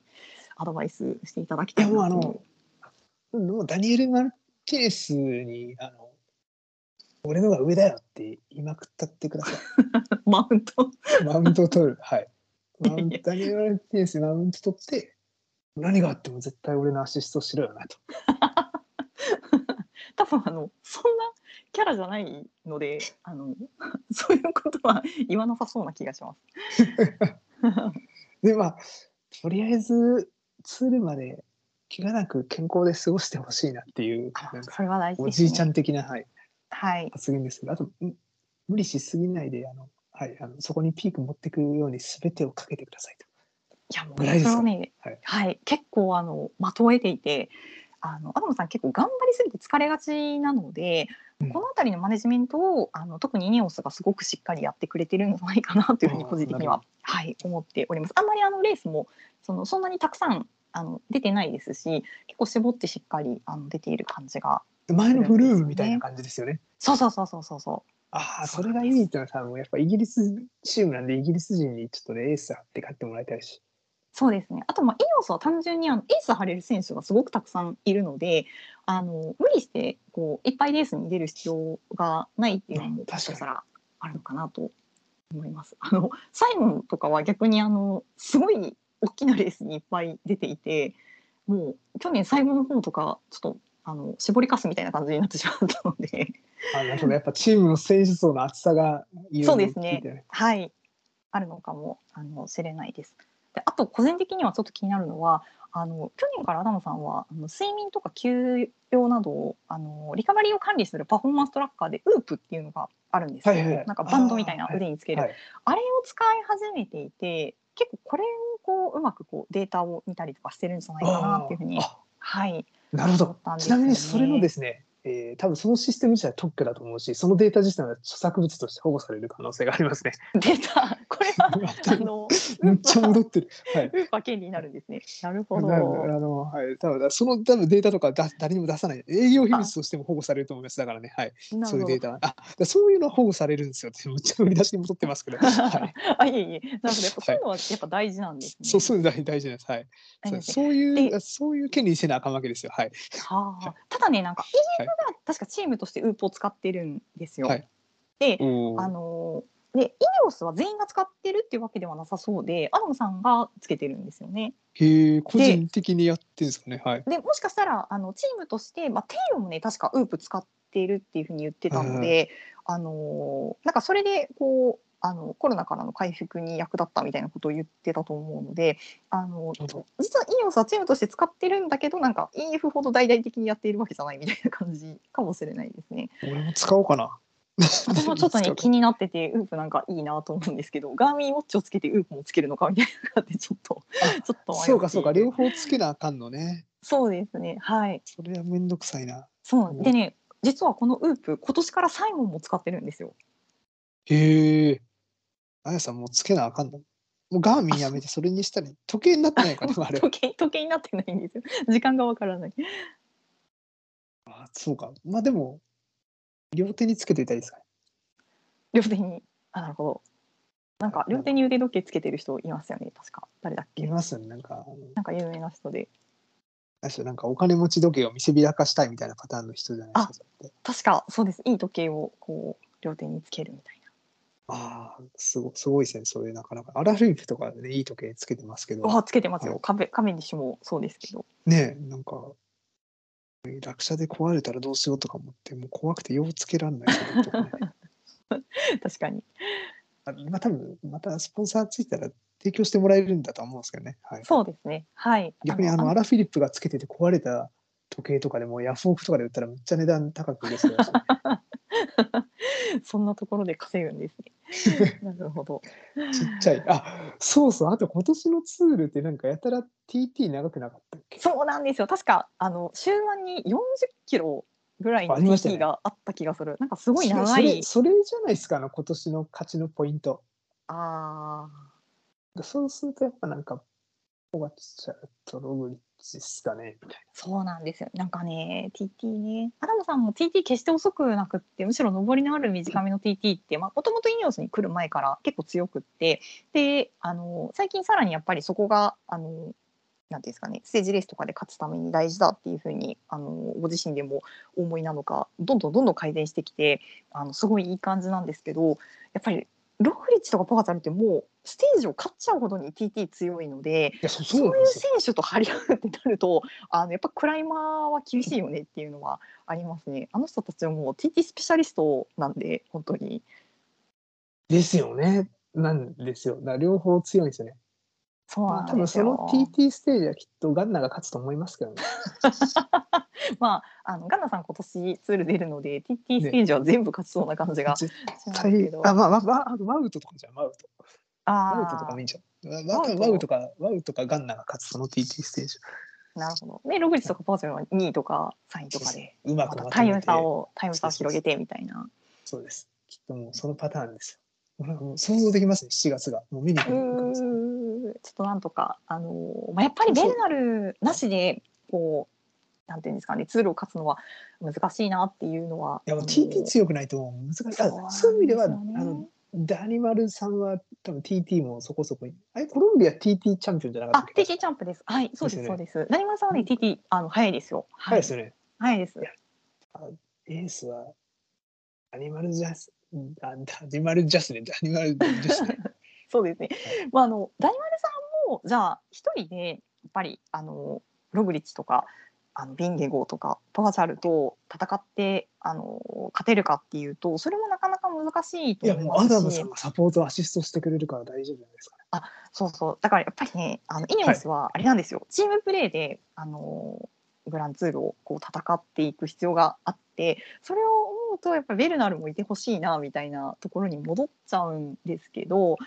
なんていうんです確かにね、ベルナルいたら3枚いたらもそううなんで全す然ちゃ3うよ、ね、枚いたらもう全然違うと思うんであのすごいこう期待しちゃうんですけど、まあ、それはちょっと来年以降のお楽しみということで今年は、まあ、マルティネスとあのアダムさんと2人でですねこの2人結構あのうまく噛み合えばマルティネスってすごいパンチ力あるじゃないですか TT も結構速いし、でアナウンさんやっぱりあの上りが強力なのであのここ2人が噛み合って波状攻撃を仕掛けられると相当強力だと思うのであのそこをちょっとなんていうんですかね2人で協力して頑張ってほしいなっていうところですね。まあ、そうですね、きっとイニオス、アシストもね、あのまあ、それこそゲラント・トーマス、川崎君とか、でうんファンバーレも、そうもちろんファンンバーレンも、はいはい、もううんめちゃくちゃ強いかもうガンナさんもいるしね、はいらね、うん、そうですね、ガンナ、なんだかんだ言って、何でもできますもんね。そう山も登りでも結登構れちゃうすごかいら、引いてね、はい、そう考えたら、やっぱイニオス強いな、期そうです。待してます。はい、なんで、えー総合表彰台にアダムさんが乗りますようにということを祈りつつ、はい、で、えー、とちょっとイニオスの話に戻りまして、はいまあ、イニオスのやっぱ話をするとなるとあの北口さんがどうしてもこの選手について語りたいということであの、うんはい、僕ね、まあ、もちろん、大好テきィなー・ベーガン・ハート一番大好きですけど、まあ、まあ我々はね。ね、はいはい我らがあれですよ、もう一人、我らがカラパスですよ。はい、リチャル・カラパス、いやなんかやっぱりですねカラパスはこのイニオスがなんか強くなる強くなるか今も強いんですけどまあなんか昔のイニオスになるあのもう超キーパーソンだと思うんってましてなんかやっぱりなんだろう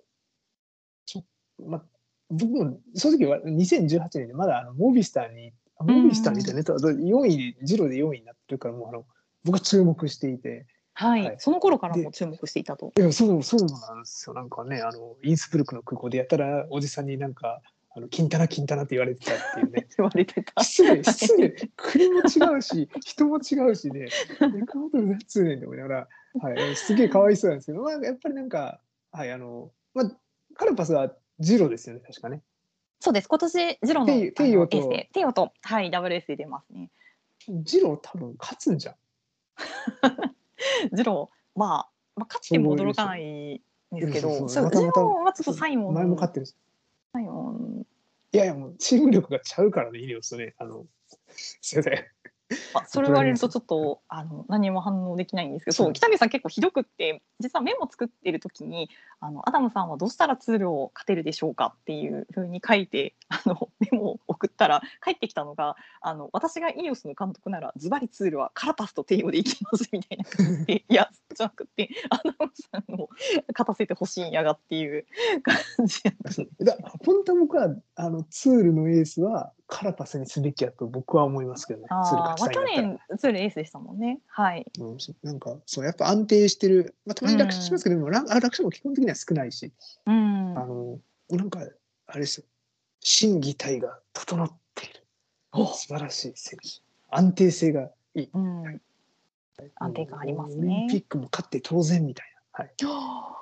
勝ちましたね。そうはいなんかアタックどころとかもいいんですよなんかいつもあのカラパスは本当ね、にすごくいいアタッカーだと思います。本いやそ当うに。本当そうなんですよ、うんもうもうもう天性のものですよきっと、うんはいではい、あのカラパス好きとしては、はい、あの押しときます、はい、 急になんか最後うんシリスモビになりましたね。いでやいもやいやカラパスすごいなんかあのなんていうんですかね。本当にいい人ですよね。我々あの2018年にイースブルクの世界選手権見に行った時そうあっいい人やに空ったね港であの完全に一人で自分であの自転車とか荷物チそうそうェックインあ預けてて。あれなんか、なんかだ誰か助けてやるよとか思いませんでしそた。そうなんですよもっとなんかあのエクアドル社連とか、まあ、あんまりそのなんか支援をしてくれないみたいなことをあの東京五輪が終わった後に言ってたので、まあ、そういうことも全部自分でしないといけないのかなっていう感じではあったんですけいどやなんかあ普の通に僕助けてやるよと思った前なんかジャパンカップのあってなんか宇都宮の駅であのジョナサン・ボーターさんがあの息子さんと一緒にあの新幹線のあの何チケット チケットを売るあの窓口のところです行列に並んでたの見て誰か助けてやるよと思ったのと同じぐらいだ誰か助けてやるよと思いました、ね。はい、意外と意外と自転車選手自分でそういうことしているみたい そうするっていうはい。ボーターさん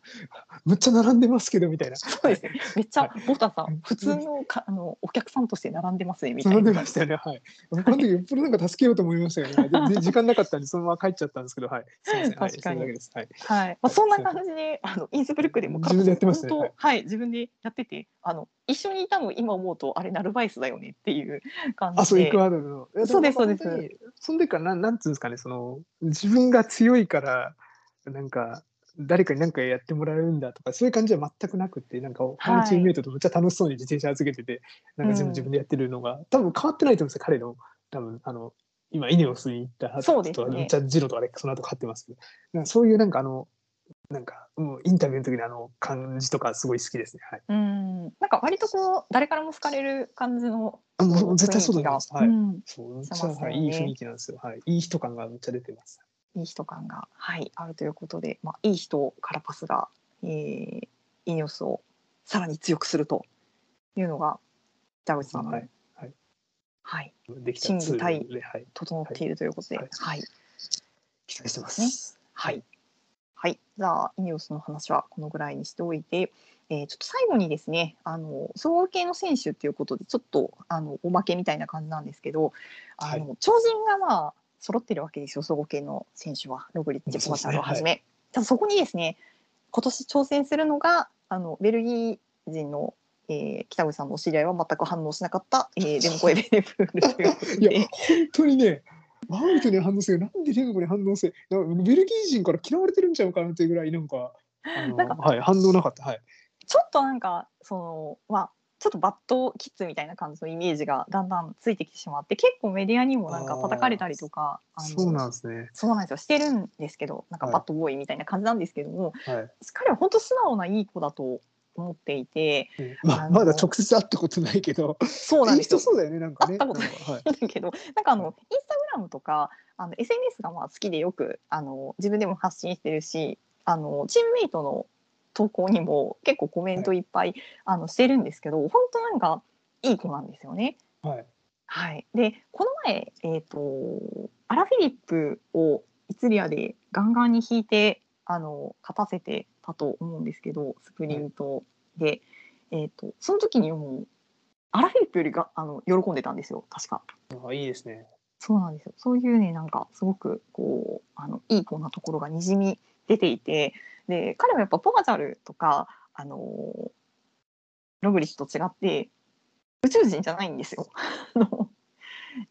あー人間なん宇宙ですよ人じゃないはいはいははいい。なんかわかります。超超いい人いいではなくはい人間なんですよ。 なので、その、やっぱ登りでこう、あの、急な登りだと遅れちゃったりとか、あの、しているこう、姿を見るとですね、ちょっとなんか、あの、ジーンとしてしまう。あの、それでもこう頑張っている姿にちょっとジーンとしちゃうんですよね。なんかあれですね。日本人って100%の漫画のヒーローよりもちょっとあの若干おお落ち落ち度じゃないな欠点がある人の方がなんかちょ好っきなとなんか、ハンガンビーキみたいな感じですそうね。そうそうそうそうそうあーまさになんかそこにはいあの僕も最初はあのレムコは超人やと思ってたんですけどね私もそう思ってました。はい。あんまり超人じゃないところがなんかいいいい感じですよねはいはい。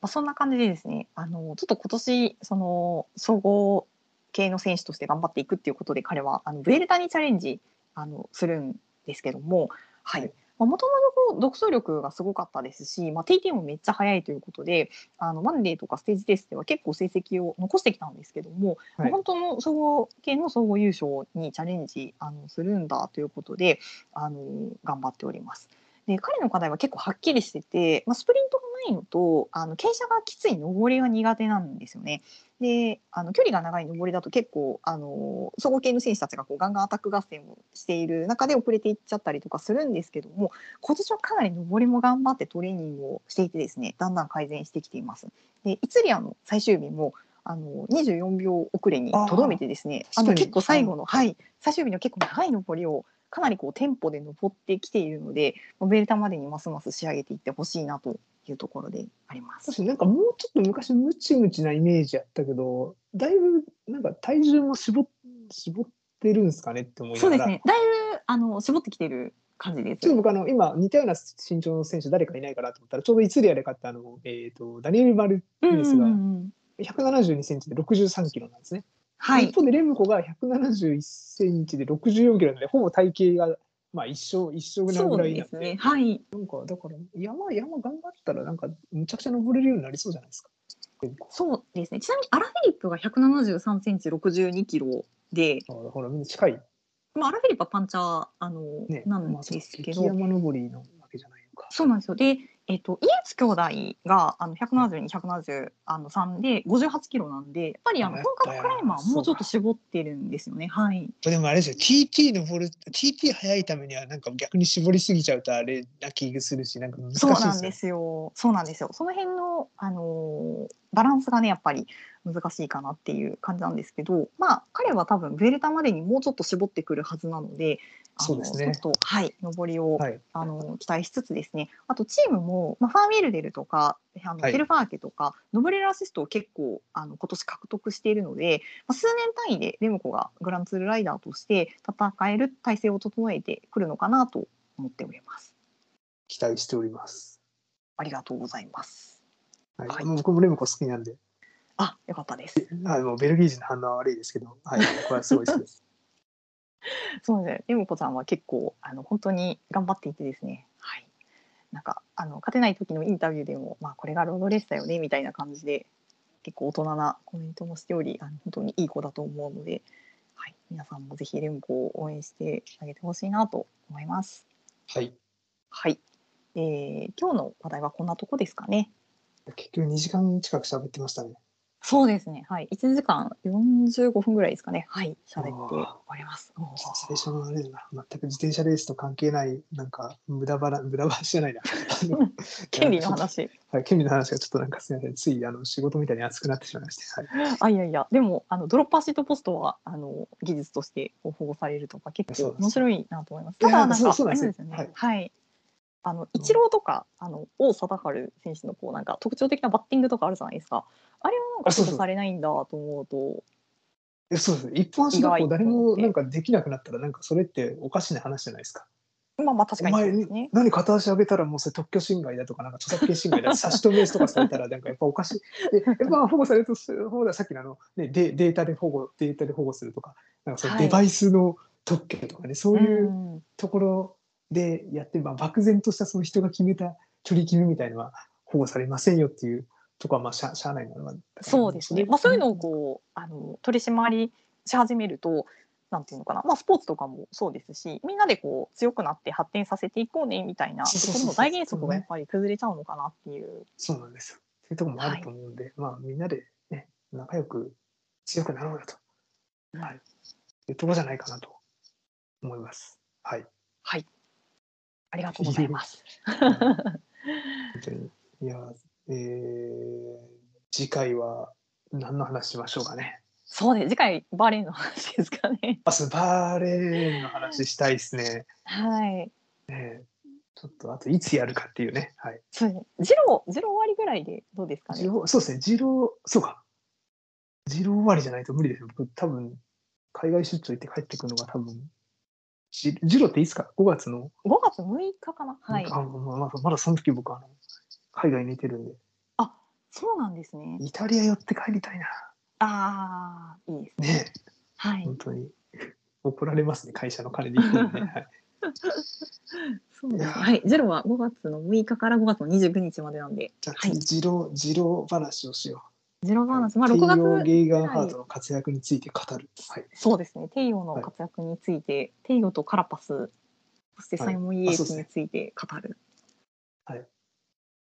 そして、はい。でしましょう。はい。はい、ということで、えーまた多分こんな感じの、えー誰もしないような話をすると思うので、ひっ そはいり、はい、ご期待いただければと。思いまひっそすりですね。はい。はい、では、えっ、と、今回も聞いてくださってありがとうございあまりしがた。とうございます。本当に。あの、はい忙しいとこすいません。ありがとうございます。はいはい、仕事みたいな感じ に。はいえー、関数はですね、質問を、えっ、と、ハッシュタグ、ハイケデンスレイディオでツイートを、あの、してくださったり、直接ですね、メッセージをくださると、えー、我々はとても嬉しいです。多分、あの、とっつきにくい話題ばっかり、あの、話しているせいかですね、あの、あんまりこうメッセージ来ないので。 本当に、あの、切にお待ちしておりますので、はい、よろしくお願いいたします。では、はい次回は第18回でお会いできればとは思いい。ます。ありがとうございます。ありがとうございました。どうも失礼いたします。